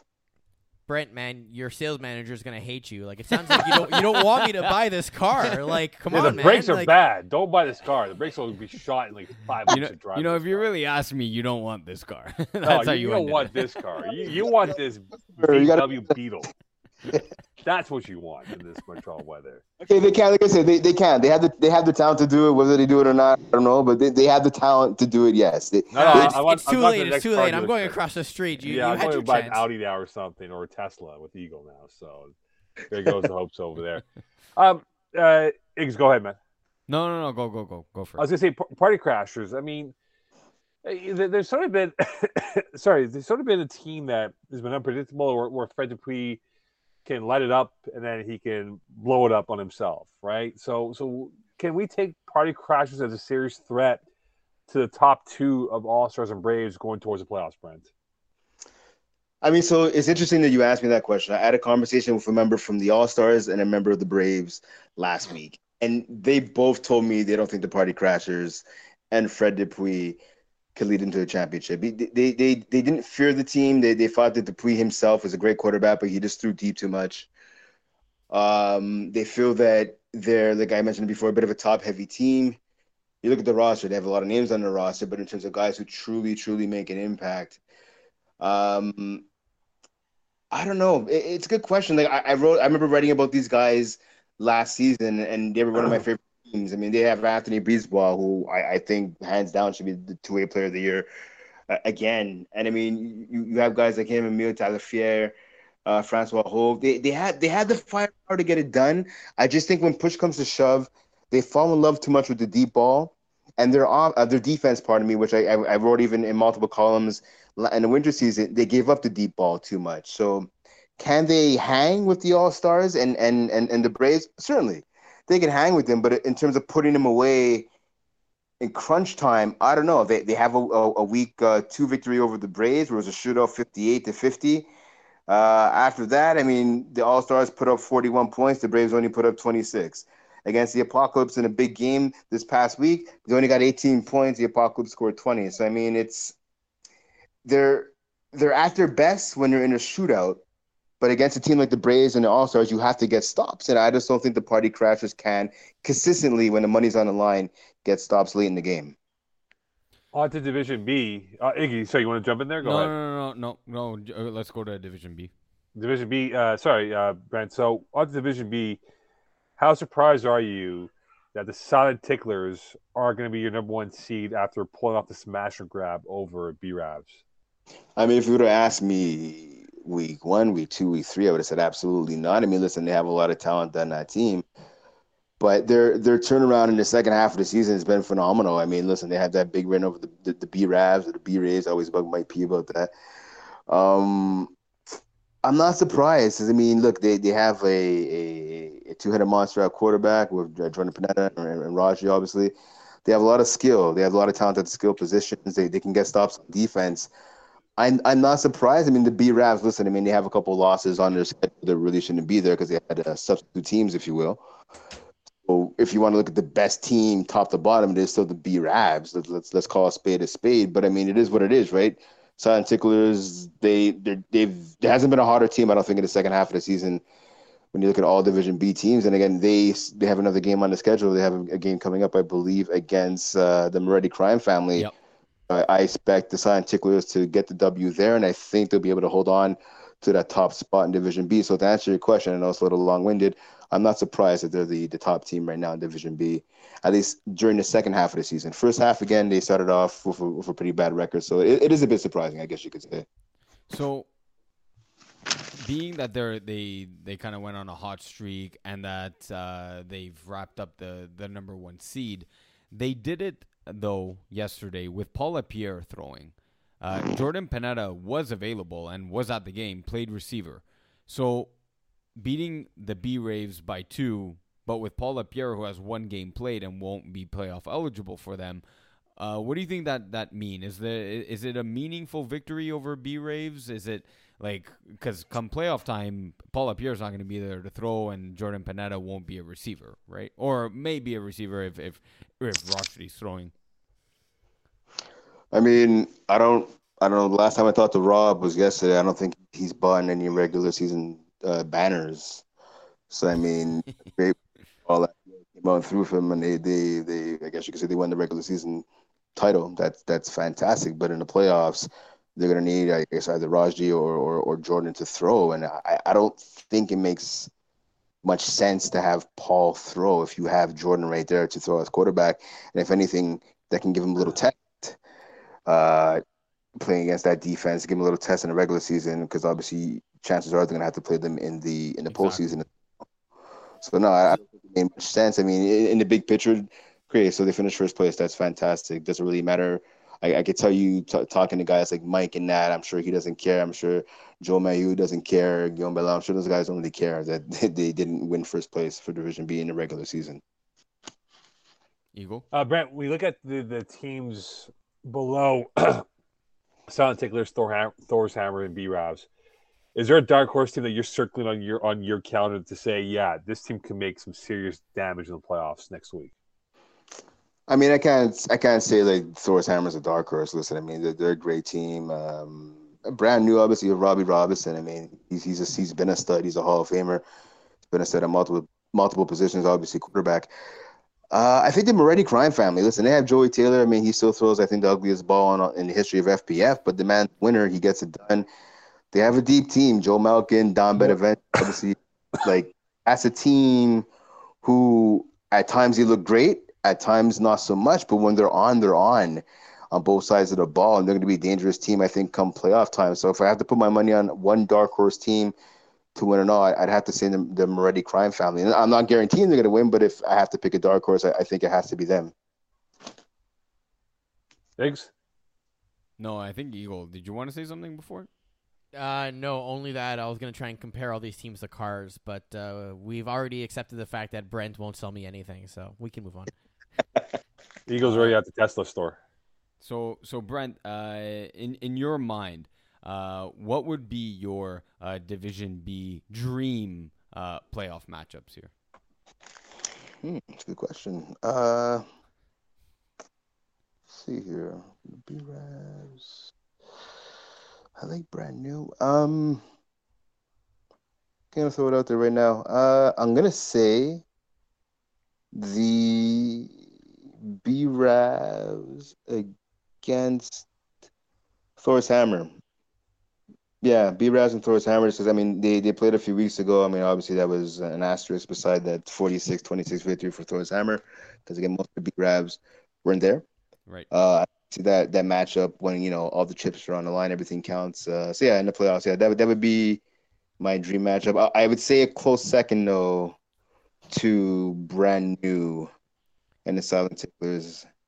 I think that would be a pretty interesting matchup come playoff time. But yeah, uh, yeah, Thor's Hammer and the B Ravs. So what right. I find interesting about those answers is that if you actually look at the uh, the B Ravs schedule, that was their first game against Brand New, right? And uh, they ended up winning fifty eight to thirty four. You can make an argument that Brand New was still kind of like learning their parts, getting back into the rhythm of things, versus B Ravs were kind of like a well oiled machine for that game. But that's obviously like what I'll describe as pre-injury or pre-roster issues that B Ravs were having, and then over time, Brand New has obviously solidified themselves as a, a front runner in this division. So going from June 5th to August 14th, that's a lot of time to evolve as a team. So I, that would be very interesting from my perspective for uh, a rematch, which you could argue is probably a brand new game, and and you know who knows who's going to be the winner in that one. Yeah, that's it. 100%. I couldn't agree more. That, that's it. That, that's honestly why I chose them second. I mean, I, I want to see uh, Thor's Hammer against the B Ravs when everyone is there. But like I said, uh, the, the the brand new matchup, uh, like it, it adds a lot of intrigue. I, I, I think. I mean, team, like we said, like you said earlier in the season, they, they were brand new. To, to, to, to use the pun, Like, they were still trying to figure things out. Whereas now, chemistry is built, cohesion is built. So I think it's a completely different team. Yeah, uh, and, and to, to kind of get to your point there, uh, B Ravs have played uh, Thor's Hammer twice. Uh, Thor's Hammer beating them in week 7, 46 to 26, and then also playing them in that week 1 matchup and only losing by a single point, 32 31. So I think Thor's Hammer come out of uh, that matchup ahead versus, I think, brand new. Uh, they, they might be able to surprise B Rav here in terms of what they've actually been able to do over the season. Yep, uh, before we get you out of here, Brett, uh, does JYD have a chance to jump Mangoose for the last last playoff spot? So I mean, normally I, I would pick. You know, I, am a Jason Rossi fan. He's a great guy, veteran experience on his team. But I mean, they're playing the the, the B Ravs, let, let, let's be real, right? Do you think they're gonna face a B Ravs team who's just gonna lay down and be all right? Let's get ready for the playoffs, or are they gonna face a B Ravs team who's pissed off? A little bit that they lost to the Silent Ticklers and maybe people were doubting them. I think it's going to be the latter. And I hate to say it, but I don't think JY is going to catch the, Mangoose. And the Mangoose, listen, I, I, that, that's a team who's impressed me. I mean, they're, they're coming off a loss, but they're a team who's impressed me over the second half of the season. They lost a couple of tough games, but listen, it's only two wins get you in. And I just don't see JYD getting that second win, which they would desperately need to jump Mangoose. Well, they actually, no, they're only one point behind, but – I just don't think they're gonna they're gonna pardon me. I don't think they're gonna get it done because of who they're facing. Brent Bakken, thank you so much. Uh, when will your article be uh, released before we head into the playoffs? Wait, today's Thursday. Uh, I'm sorry, Wednesday. I'm going to try to get it out Saturday night or very, very latest Sunday morning, but I'm aiming for Saturday night right now. Uh, by then, maybe the Knicks have acquired Donovan Mitchell. Listen, don't get me started, Mo. Don't get me started, okay? You and your one and done in the playoffs team. Don't worry. My next one. I, I didn't next, say anything. No. Look at Mo trying to get you all riled up as uh, as you're uh, ending, ending the conversation. I said I said something nice about the Knicks. Maybe they get Donovan Mitchell, and he gets upset. He doesn't get me riled up because it's, it's Mo Khan. Mo, listen, everyone needs to know. Mo Khan cheers for horrible teams. The Florida Marlins. Uh, the Miami Toronto, Marlins. Miami Marlins. Whatever. It doesn't matter. Miami Marlins, Florida doesn't matter where they want to be in this in the great state. This in, in it, they still stink. I mean, let, us be real. The Chicago Bulls, the Detroit Red Wings, really, really. When's the last time they made the playoffs? I don't know, five, six, seven, eight, ten years ago, maybe something like that. Sorry, Mo. Mo, Mo tossed a lot of trash. Mo tossed a lot of trash for a guy who cheers for horrible teams. The Raiders. I'm gonna say it right now. The Las Vegas should still be called the Oakland Raiders. Will not finish higher than third in the AFC West. I'm calling it right now. You heard it here first. Fourth. Fourth. Good man. Jeez. Okay, good luck there, Jimmy G. Yeah, sure, sure, Brent.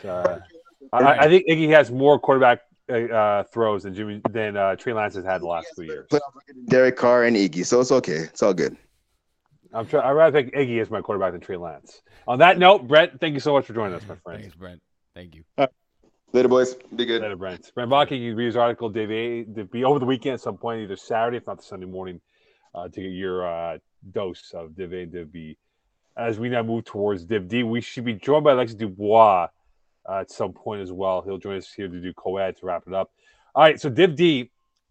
So so a lot going on right now. A lot to kind of um, break down here. Yep. V Town forfeit uh, their game, which was a surprise to many, including us that were in Loyola yesterday. How surprised were you that that happened for them?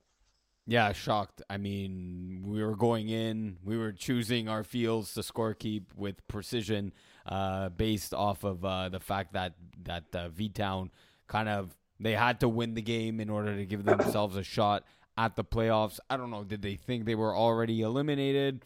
I don't know. Did they see the red in their name and and just kind of think it was over?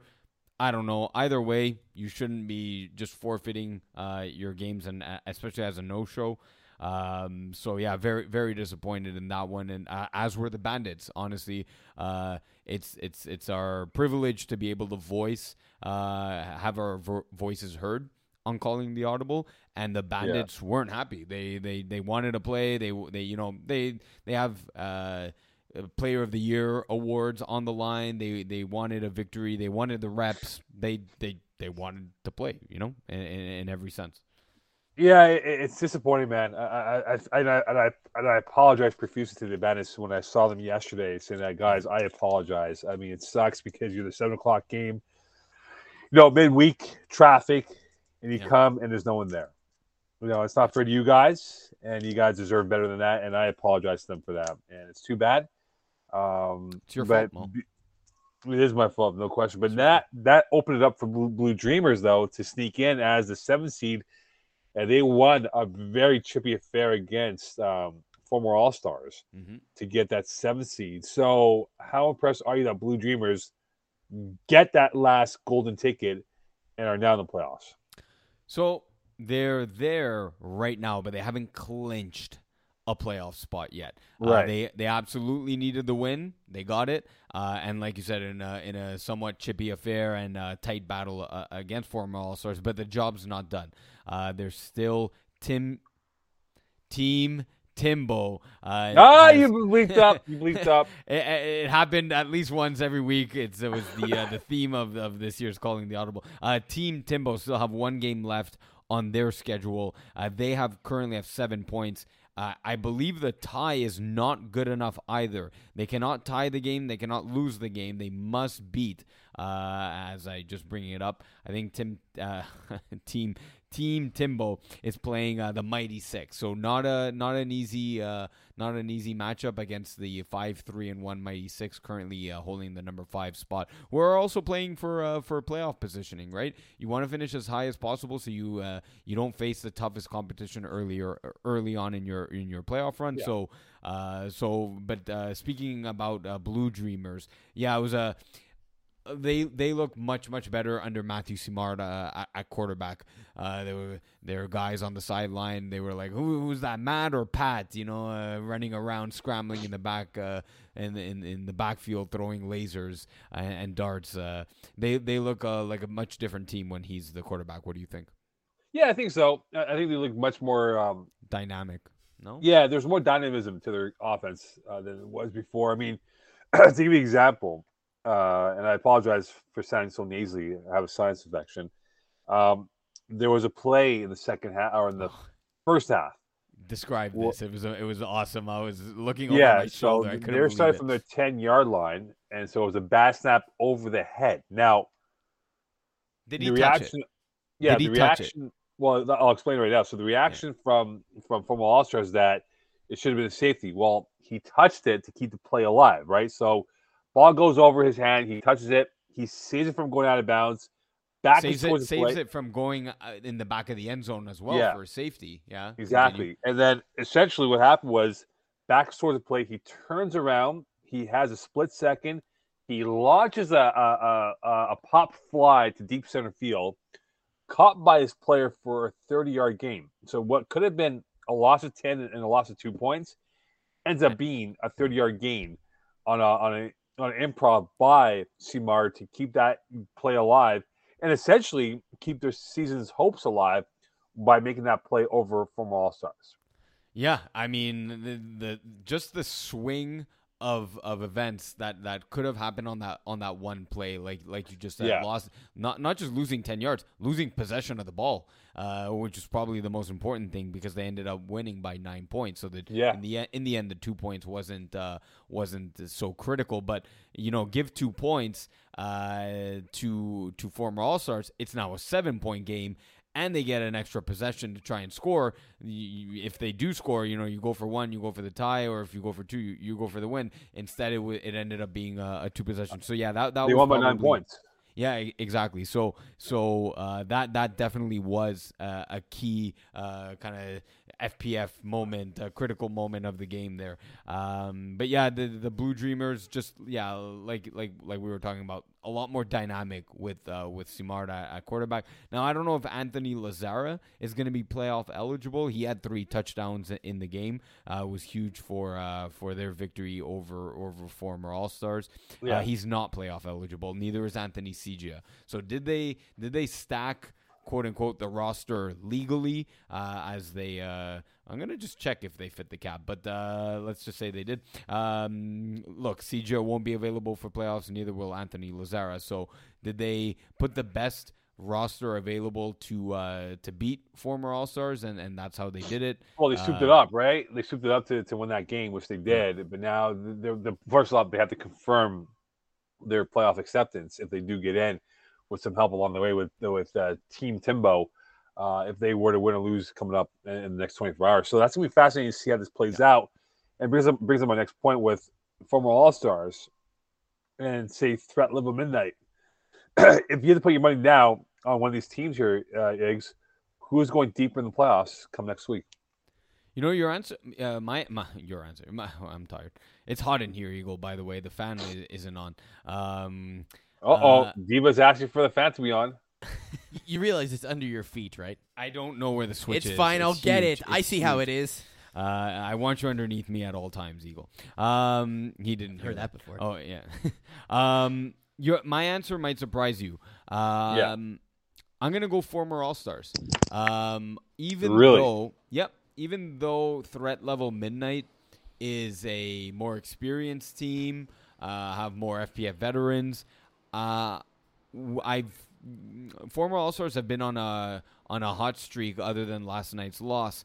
Um, I think we were talking on the on the sidelines, Mo. If you don't have a decent to a average to above average rusher, uh, Alex Papineau is going to make you pay. He's going to make you pay by uh, running around in the backfield, uh, doing his improv plays. Uh, their receivers get open. They're they're very good at uh, evading uh, close uh, shadow defense or man defense uh, once the play kind of breaks down. Uh, and if not, Papineau can can take really get the edge around a a, a, a below or subpar uh, rusher and really get to the sideline. And his speed is deceiving. He doesn't look very quick, but after seeing him run a couple times, I'm like, no, this this guy's fast. So he has wheels, so he can make you pay. Uh, and that that kind of improv danger is just uh, so hard for a defense to adapt to and and and get to like defend. It's just really hard to defend. Well, to return your your, your first serve over here, Yeah. um, Simard took him out um, yeah, out I of saw his that. Comfort level, and, and so Papineau did not have a counterpunch to that return shot from from Simard, and he had a couple of plays like he had, he got called for intentional grounding not once, but could have been called two if not three times. So now for former All Stars, they got to figure out the adjustments to make their their offense a little bit more um, uh, with with a safety valve with with the, with the safety break in place because they don't have that, and they got exposed a little bit by Blue Dreamers yesterday. And you know, this is a team that was in Division Two in winter season, uh, and then we're at, excuse me, we're at the weight class for where they were supposed to be. Yeah. But now they finally found the proper uh, division to be in, and they've been much more competitive. But if they want to take that next step, though, Papineau's got to be a better quarterback in pocket and Yes. make those not passes, but make those throws. That's going to win you a championship. Uh, agreed. Although my last comment for yesterday's game, they were missing their number one receiver in Stefano Dissetta. Uh, he- the guy runs crisp routes, great hands. Uh, so maybe the pocket presence of Papineau uh, would be better with uh, Stefano Dissetta in the lineup. Could be, could be, but but I just sorry guys, I just think that for for this side of the division here, and again, if you look at the playoff bracket that we have, for them, it's gonna be playoff matchup dependent who they get. You know, and and, the case that they're in right now, Iggs, I don't know who we can say for from All Stars can be a good matchup for them that that they can win that easy outright. And and, and f- to remind everyone on the playoff format here, right? Top six from each of the conferences qualify for playoffs. He's got to The move the, the, the you got you got to move the picture where the group graphic is there. Uh, I mean, it's all the teams in green that are currently like officially in. So top I know, but six for the, make for, it. for the bracket though, right? People want to see the yeah, bracket. yeah, yeah. I, I'm getting there, Mo. He's calm, eager. calm So you know. Like He's we'll get eager. there. So top six teams from each conference get there. Yeah. Then it's next best two. Currently, uh, Blue Dreamers and Wide Open Bar, but we talked about Team Timbo being able to pass Blue Dreamers if they win Right. tomorrow night versus Mighty Six. And then from that point onwards, the one seeds. So currently, uh, Kiss My Vulture, Killer Rays, and Fourth and Schlong, assuming Yeah. tiebreaks work out and everything, will take uh, one, two, three seeds. And then the next best team, currently tied between Dirty Dogs and Peerless Scarred, we'll have to tiebreak that to be sure, would get the fourth uh, seed. And those would jump directly into the next round. So seed one, we have seed four, we have seed three, and we have seed two.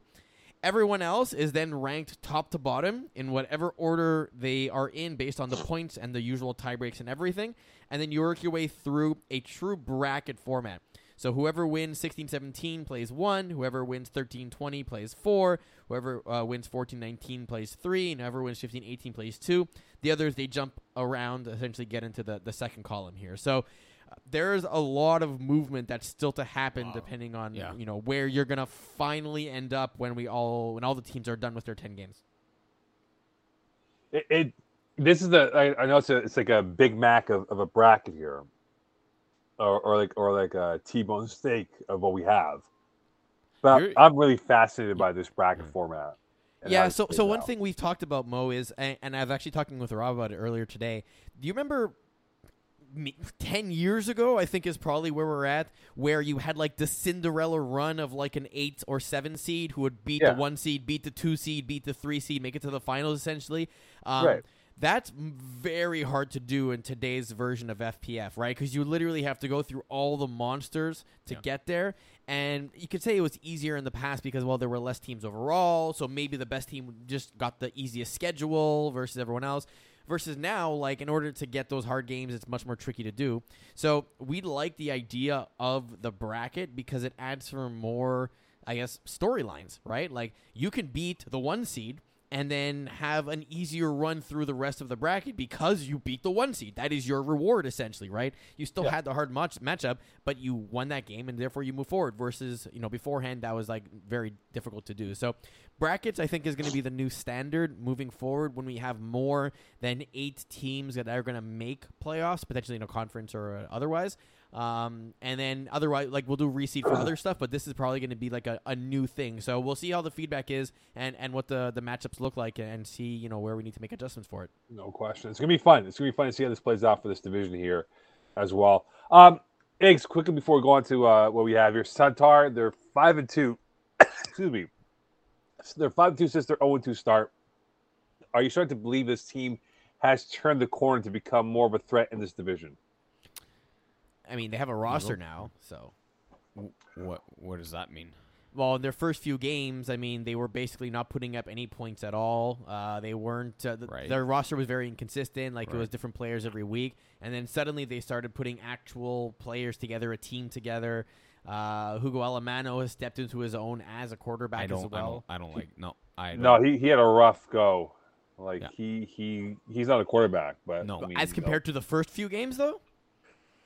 Well, I, I scored cap uh, the Killer Rays game in Laval. I think that's week three, two, week two, week three, whatever it was. But, Week two. And, and Pease and I spoke about it, and I said, Pease, man, I, I don't trust this team.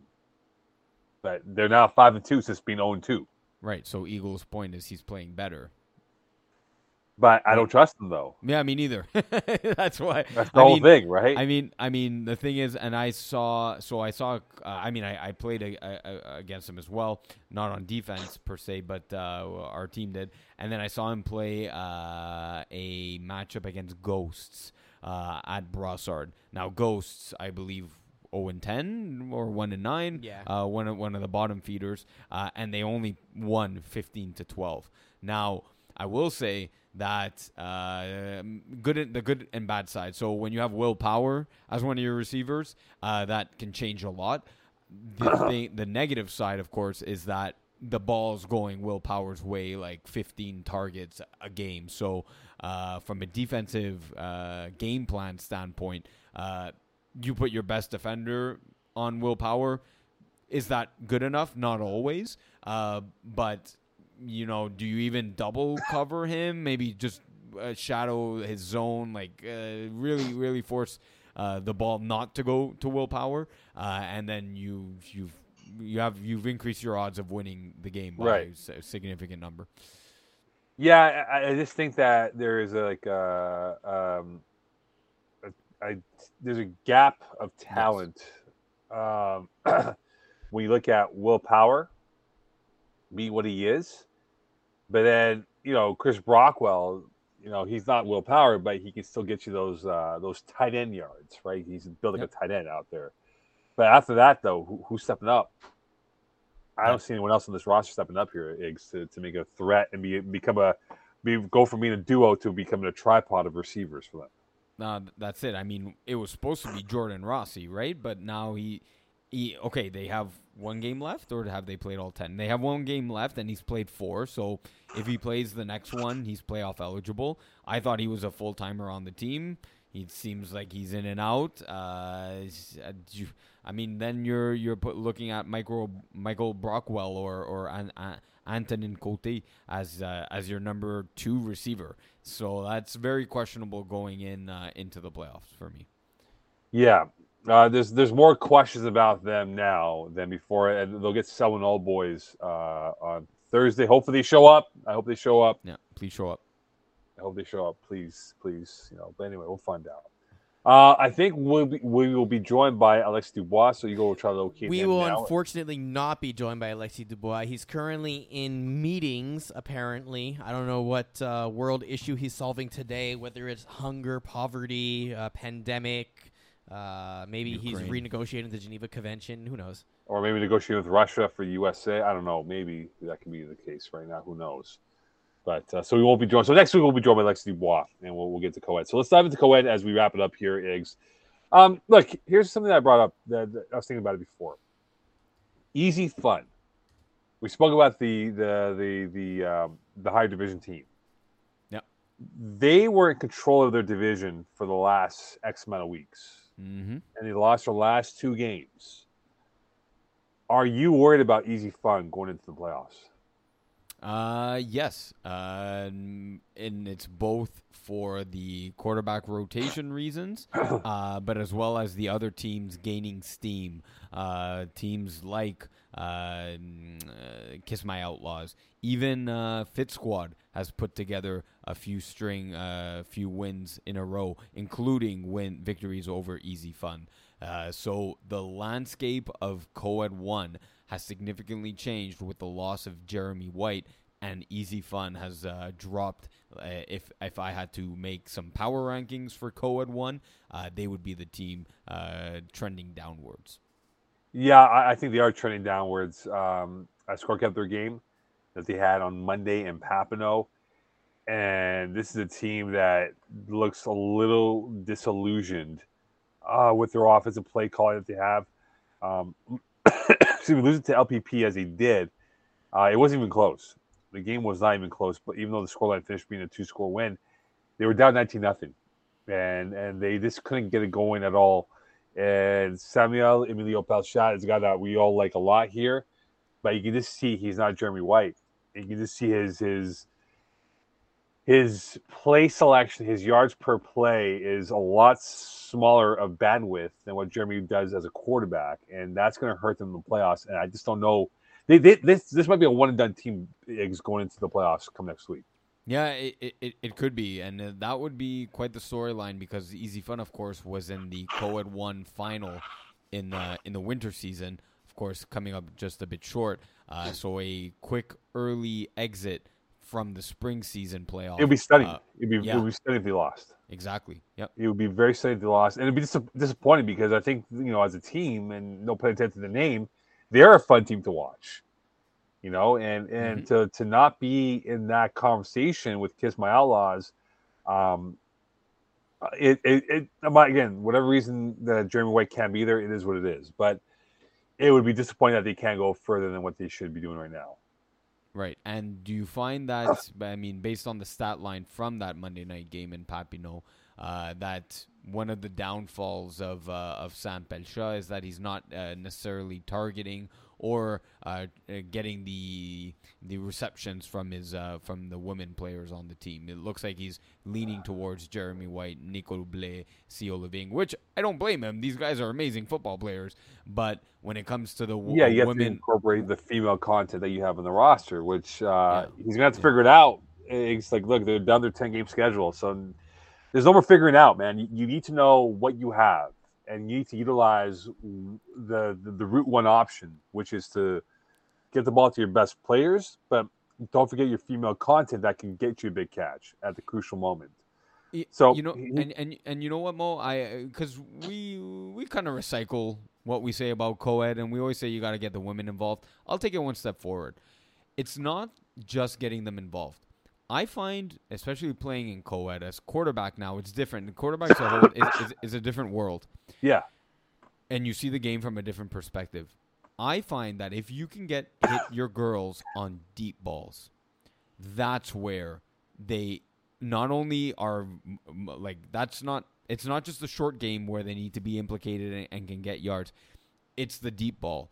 If if look look at the stat line, just it- it's just an example. It doesn't mean it, it proves my point. It's just an example though of Pauline uh, Camus for Dom Lefort, two catches for 48 yards. Those Yeah. aren't they, look. Maybe she made uh, people miss with the flag, but uh, you were there. Was was it not a Yeah. deep a, a deep ball to Pauline? Yeah, she she had a she had a good game. I think Dom Lefort did a really good job, uh, really with his bounce attack for what he had presented to the team. I just think that overall, uh, Dom's legs enabled this team to really win that football game because he bought time in the pocket. He rolled to his right, he rolled to his left, but you know when it came down to it, uh, even though Samuel threw four ints for for easy fun they cashed in on those mistakes. It was half a field to work with, right? Not not a full field to work with. So it made it easier for Right. Dom Form to really control the narrative and, and incorporate uh, uh, a Camus or or a Ferrand into the lineup of where he wanted to be with that pass catching duo. So I just think that they had a really good game plan in place. Um, and look, on the flip side, I think Pauline Camus had 12 tackles. So it yeah, wasn't like yeah, Samuel yeah. Emilio Pelchat was thrown away from her. He targeted her, but they couldn't really have much success against her. And that you know, it, and like tackles is one of those misnomer stats that oh, yeah, 12 tackles. Well, well, what happened in that situation? Why did you have 12 tackles for? And Yeah, in this case, they targeted her, and and she she was able to uh, put a force field and keep it at bay for minimal gains. Yeah, yeah. So when we look at um, when we look at the situation now for Justice League, uh, are they peaking at the right time here, Iggs? Uh, they lost a close one that they had on Monday, or do you do you still see some faults in this team that says, uh, not yet? They're competitive, but no, not not buying into their into their stock yet. Yeah, the the latter. Uh, that's a couple of games now uh, where the narrative uh, and the voice of Alex Laroche, uh, who plays on Justice League, is I don't really want to talk about the game. Like we're not playing at our best. Uh, and uh, looks like both both of those games were against uh, Kiss My Outlaws.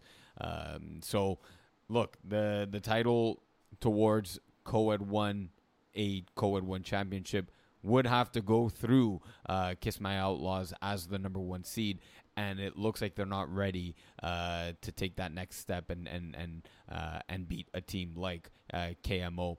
Especially, I don't know. Do you want to talk about it? You want to bring it up? Do Yeah. You want to bring up Sarah So- Parker's uh, playoff uh, record here? yeah, and maybe so, finals so record. here's the thing, right? Uh, funny enough, uh, I saw Stephen Harperstad as, as he's coming off the football field. Why don't you have Isaiah Allard rush Sarah Parker because Sarah Parker's had difficulty with with taller or or telescopic arm rushers out there. Yeah. and he mentioned well Isaiah was a little bit uh, banged up from from a from a touch tournament in Ottawa and and may rush may not rush. So the scoreline's 52-39. The scoreline previous to that was 46-39 for uh, for for KMO. Yep. Allard rushed Parker, deflected the ball, picked it off, scored the touchdown. Yeah. and it, it brought back memories of when I was calling the uh, the co-ed one in last spring of 2021. Yeah. saying that, well, that is the book. That is her. There's a hex on her when there's a rusher of six foot plus with long limbs that take away pass lanes from her. I And, yeah. and with all due respect to Sarah Parker, I love her as a person, I love her as a football player. She isn't the type to, to leave the X spot where she stands. She's not going to roll out. And that kind of limits her passing avenues of options. And that's what happened in that game on Monday. And it makes you wonder now for the blueprint of success for opposing teams. If you have a guy who's six plus, six foot three, six foot four, like Isaiah Allard or even Mo Khan, do you just send that person and say, just get your hands wide and force her to make her throws? You uh you you immediately made me jump here. Uh, was this a hint that maybe Mo Khan's making a comeback into uh into Well? Tom Brady, you never know, man. You know, everyone's been asking about Did Mo you just Khan. compare yourself to Tom Brady? I never said anything about comparing myself to Tom Brady, but I'm saying that you know I had some throws yesterday to you and and, and Alex Blay. I did a little punting with Alex Blay, dropping a dead dropping 35 yard punts. Yeah, you no- uh, you you shammed one uh, off. I, I shanked one at the end, Yeah. but I had about Yeah. two, three punts of 35 plus. So Marco. Bertoldi wants his ball back. By the way. I know I have it. Uh, we were having fun with that ball yesterday. Yes, I know you you were punting it. Punting is a great skill to have in FPF, by the way. That It is. It's a great skill that's never had to be used at all. So my leg's fresh for punting in that. Makes makes sense that you're good at it. But yeah, back to the point though, right? With, with yes, Sarah yes, about tall that- rushers. Yeah, yeah. Yeah, I, I just think that it's gonna hurt her if she can't get off her spot of success. Yes. Although, I mean, I'm sure you've seen it a couple times when she wants to make. Uh, uh, the thing is, it's an aggr- it's she she takes advantage of aggressive rushers coming straight on a beeline towards her. She'll make them. She she's a good pocket uh, moving quarterback. It, it, it, Hold Not- not- pocket moving. yeah, so like it really looks like a Peyton Manning or a Tom Brady just just casually taking one step to the side, one step up and back to the right. So like her mechanics are insanely good and you see that on her Instagram videos uh uh practicing and shuffling around in the quarterback. But again, it's all within the pocket. So the if it's like again to the point and and I you know what I got rushed against a taller rusher and I like to stay in the pocket. I, I, I- I can move out of the pocket, but I prefer, you know, beating a team with my arm, getting the, the, the ball spread out to all my receivers. Yeah. So uh, when there was a taller rusher, I, I can I saw the difficulty. Uh, you know, a couple ba- passes batted down, uh, makes it second and long, third and long. Um, so I can kind of sympathize with, with Parker, especially if you have a uh, forget forget Isaiah Allard like that's that's that's ridiculous amounts of heights um, coming at you. So yeah, it's it's a kryptonite. I mean, it's she's gonna have to maybe call different plays more. You know, three three yard outs. You know, something that's not necessarily down down down the middle. Yeah, it, it, it's something that they have to figure out going into the playoffs. Uh, for tier two, uh, Blue Wave uh, took a bad hit on uh, Monday. Eggs. Yeah. Unfortunately, Carrie Ann Auger uh, got hurt late in the first half with two plays to go, and didn't return. And now, this, if she doesn't come back for the playoffs here, uh, will this Blue Wave be nothing more than a quiet pond in the playoffs? Yeah, I mean that was their best shot uh, at winning uh, football games. Uh, you, of course, score kept the first half of that game. Um, probably was moving the offense uh, at a better clip than what the second half quarterback did. Is was that not the case? Yeah, um, unfortunately, it, it, you know, speaking to Carriad before the game, she said, "Look, you know," and I appreciate that she watches the show or she got feedback that I'm a big fan of her, which I've always been a big fan of her. But she kind of said, "Look, you know, we don't have a full arsenal of players to work with today," which is true. They were missing some players on the yeah, roster. they, yeah, yeah. But but now, if you're missing Kellyanne Auger from that lineup, just for her sheer presence, it's going to hurt this team trying to make um, inroads in the playoffs. And and now with the way it is, I mean, depending who they get in the first round, uh, this might be uh, a, Mike Tyson first round knockout punch, and they're done in the first round of playoffs.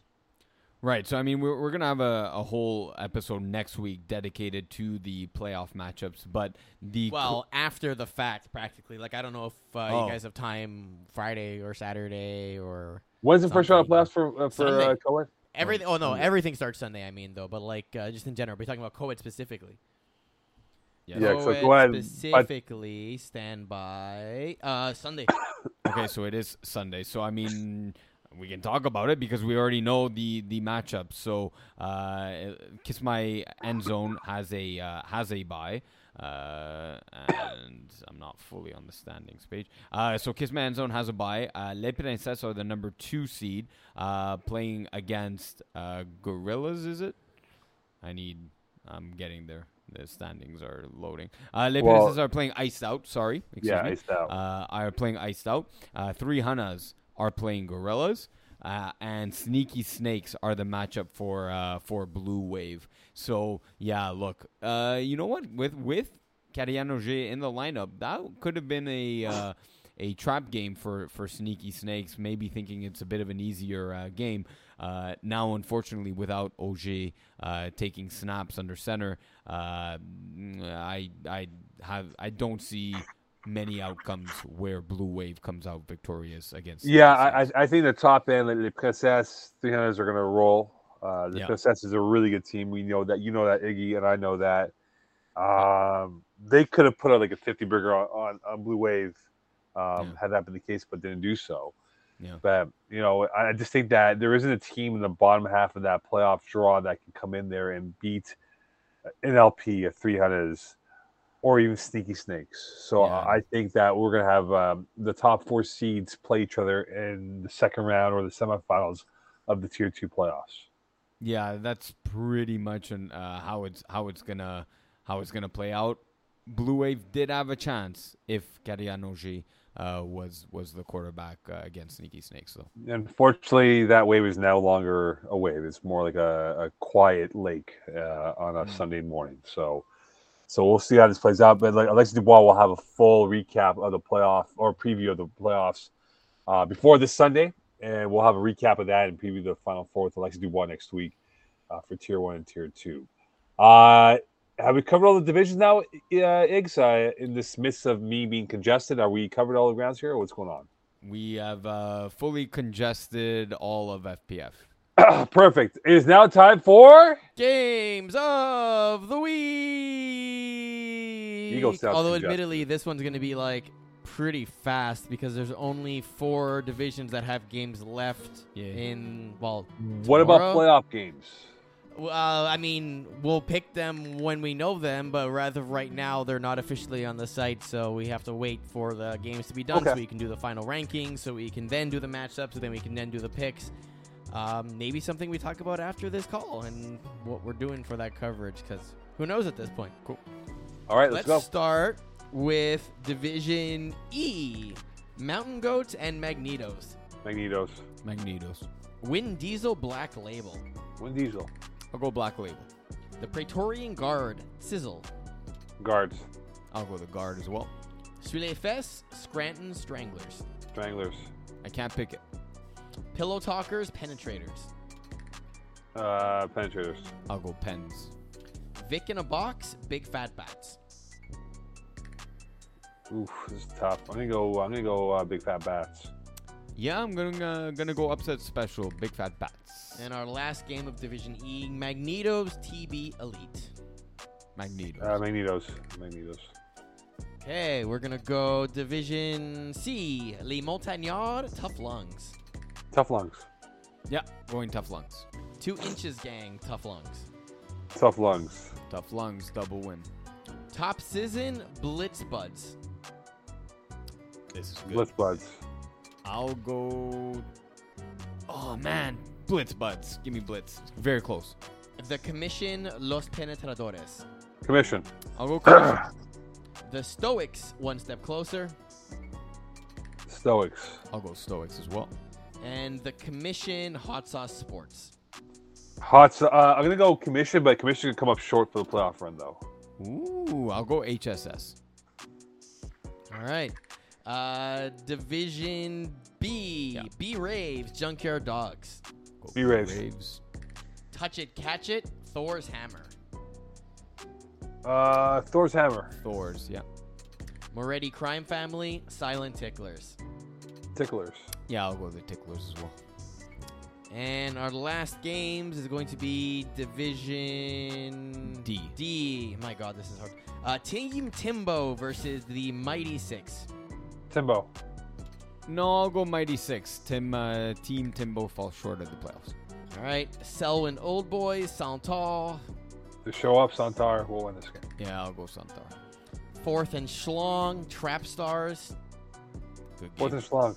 Yeah, but fourth and Schlong, man, they're really good. Michael Caparelli might be quarterback of the year.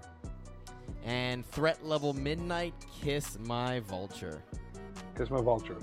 Can't pick it. And that's going to be our games of the week for Thursday. Um, stay tuned for coverage regarding the wild card round, divisional round, whatever you want to call it, on Wild Sunday, card. July 31st. And then the follow up round on Monday, August 1st. Um, definitely keep your eyes peeled on the website on Friday morning, specifically to see where the matchups are going to be. Arguably by be- Friday afternoon, but you get the point. Uh, the schedule is technically already up, so you know the time slots for your division and the locations of those Yeah. fields as well. So you can plan ahead in terms of when you should expect to have a game, but uh, definitely keep track of that just to make sure it's there. If you do have, for whatever reason, any restrictions, if I want to call it that, I mean, let, for example, let's say you just the six o'clock time slot is just impossible for you for whatever reason.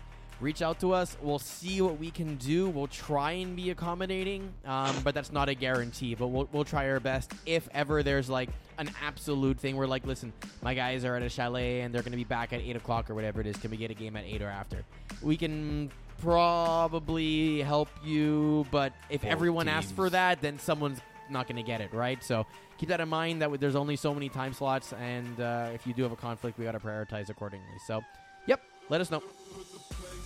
All right then.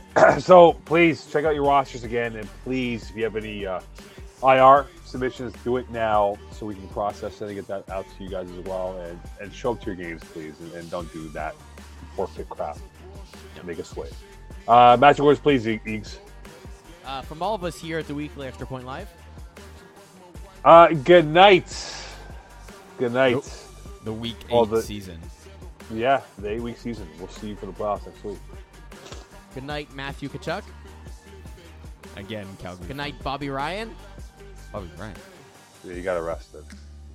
oh, shit. Really?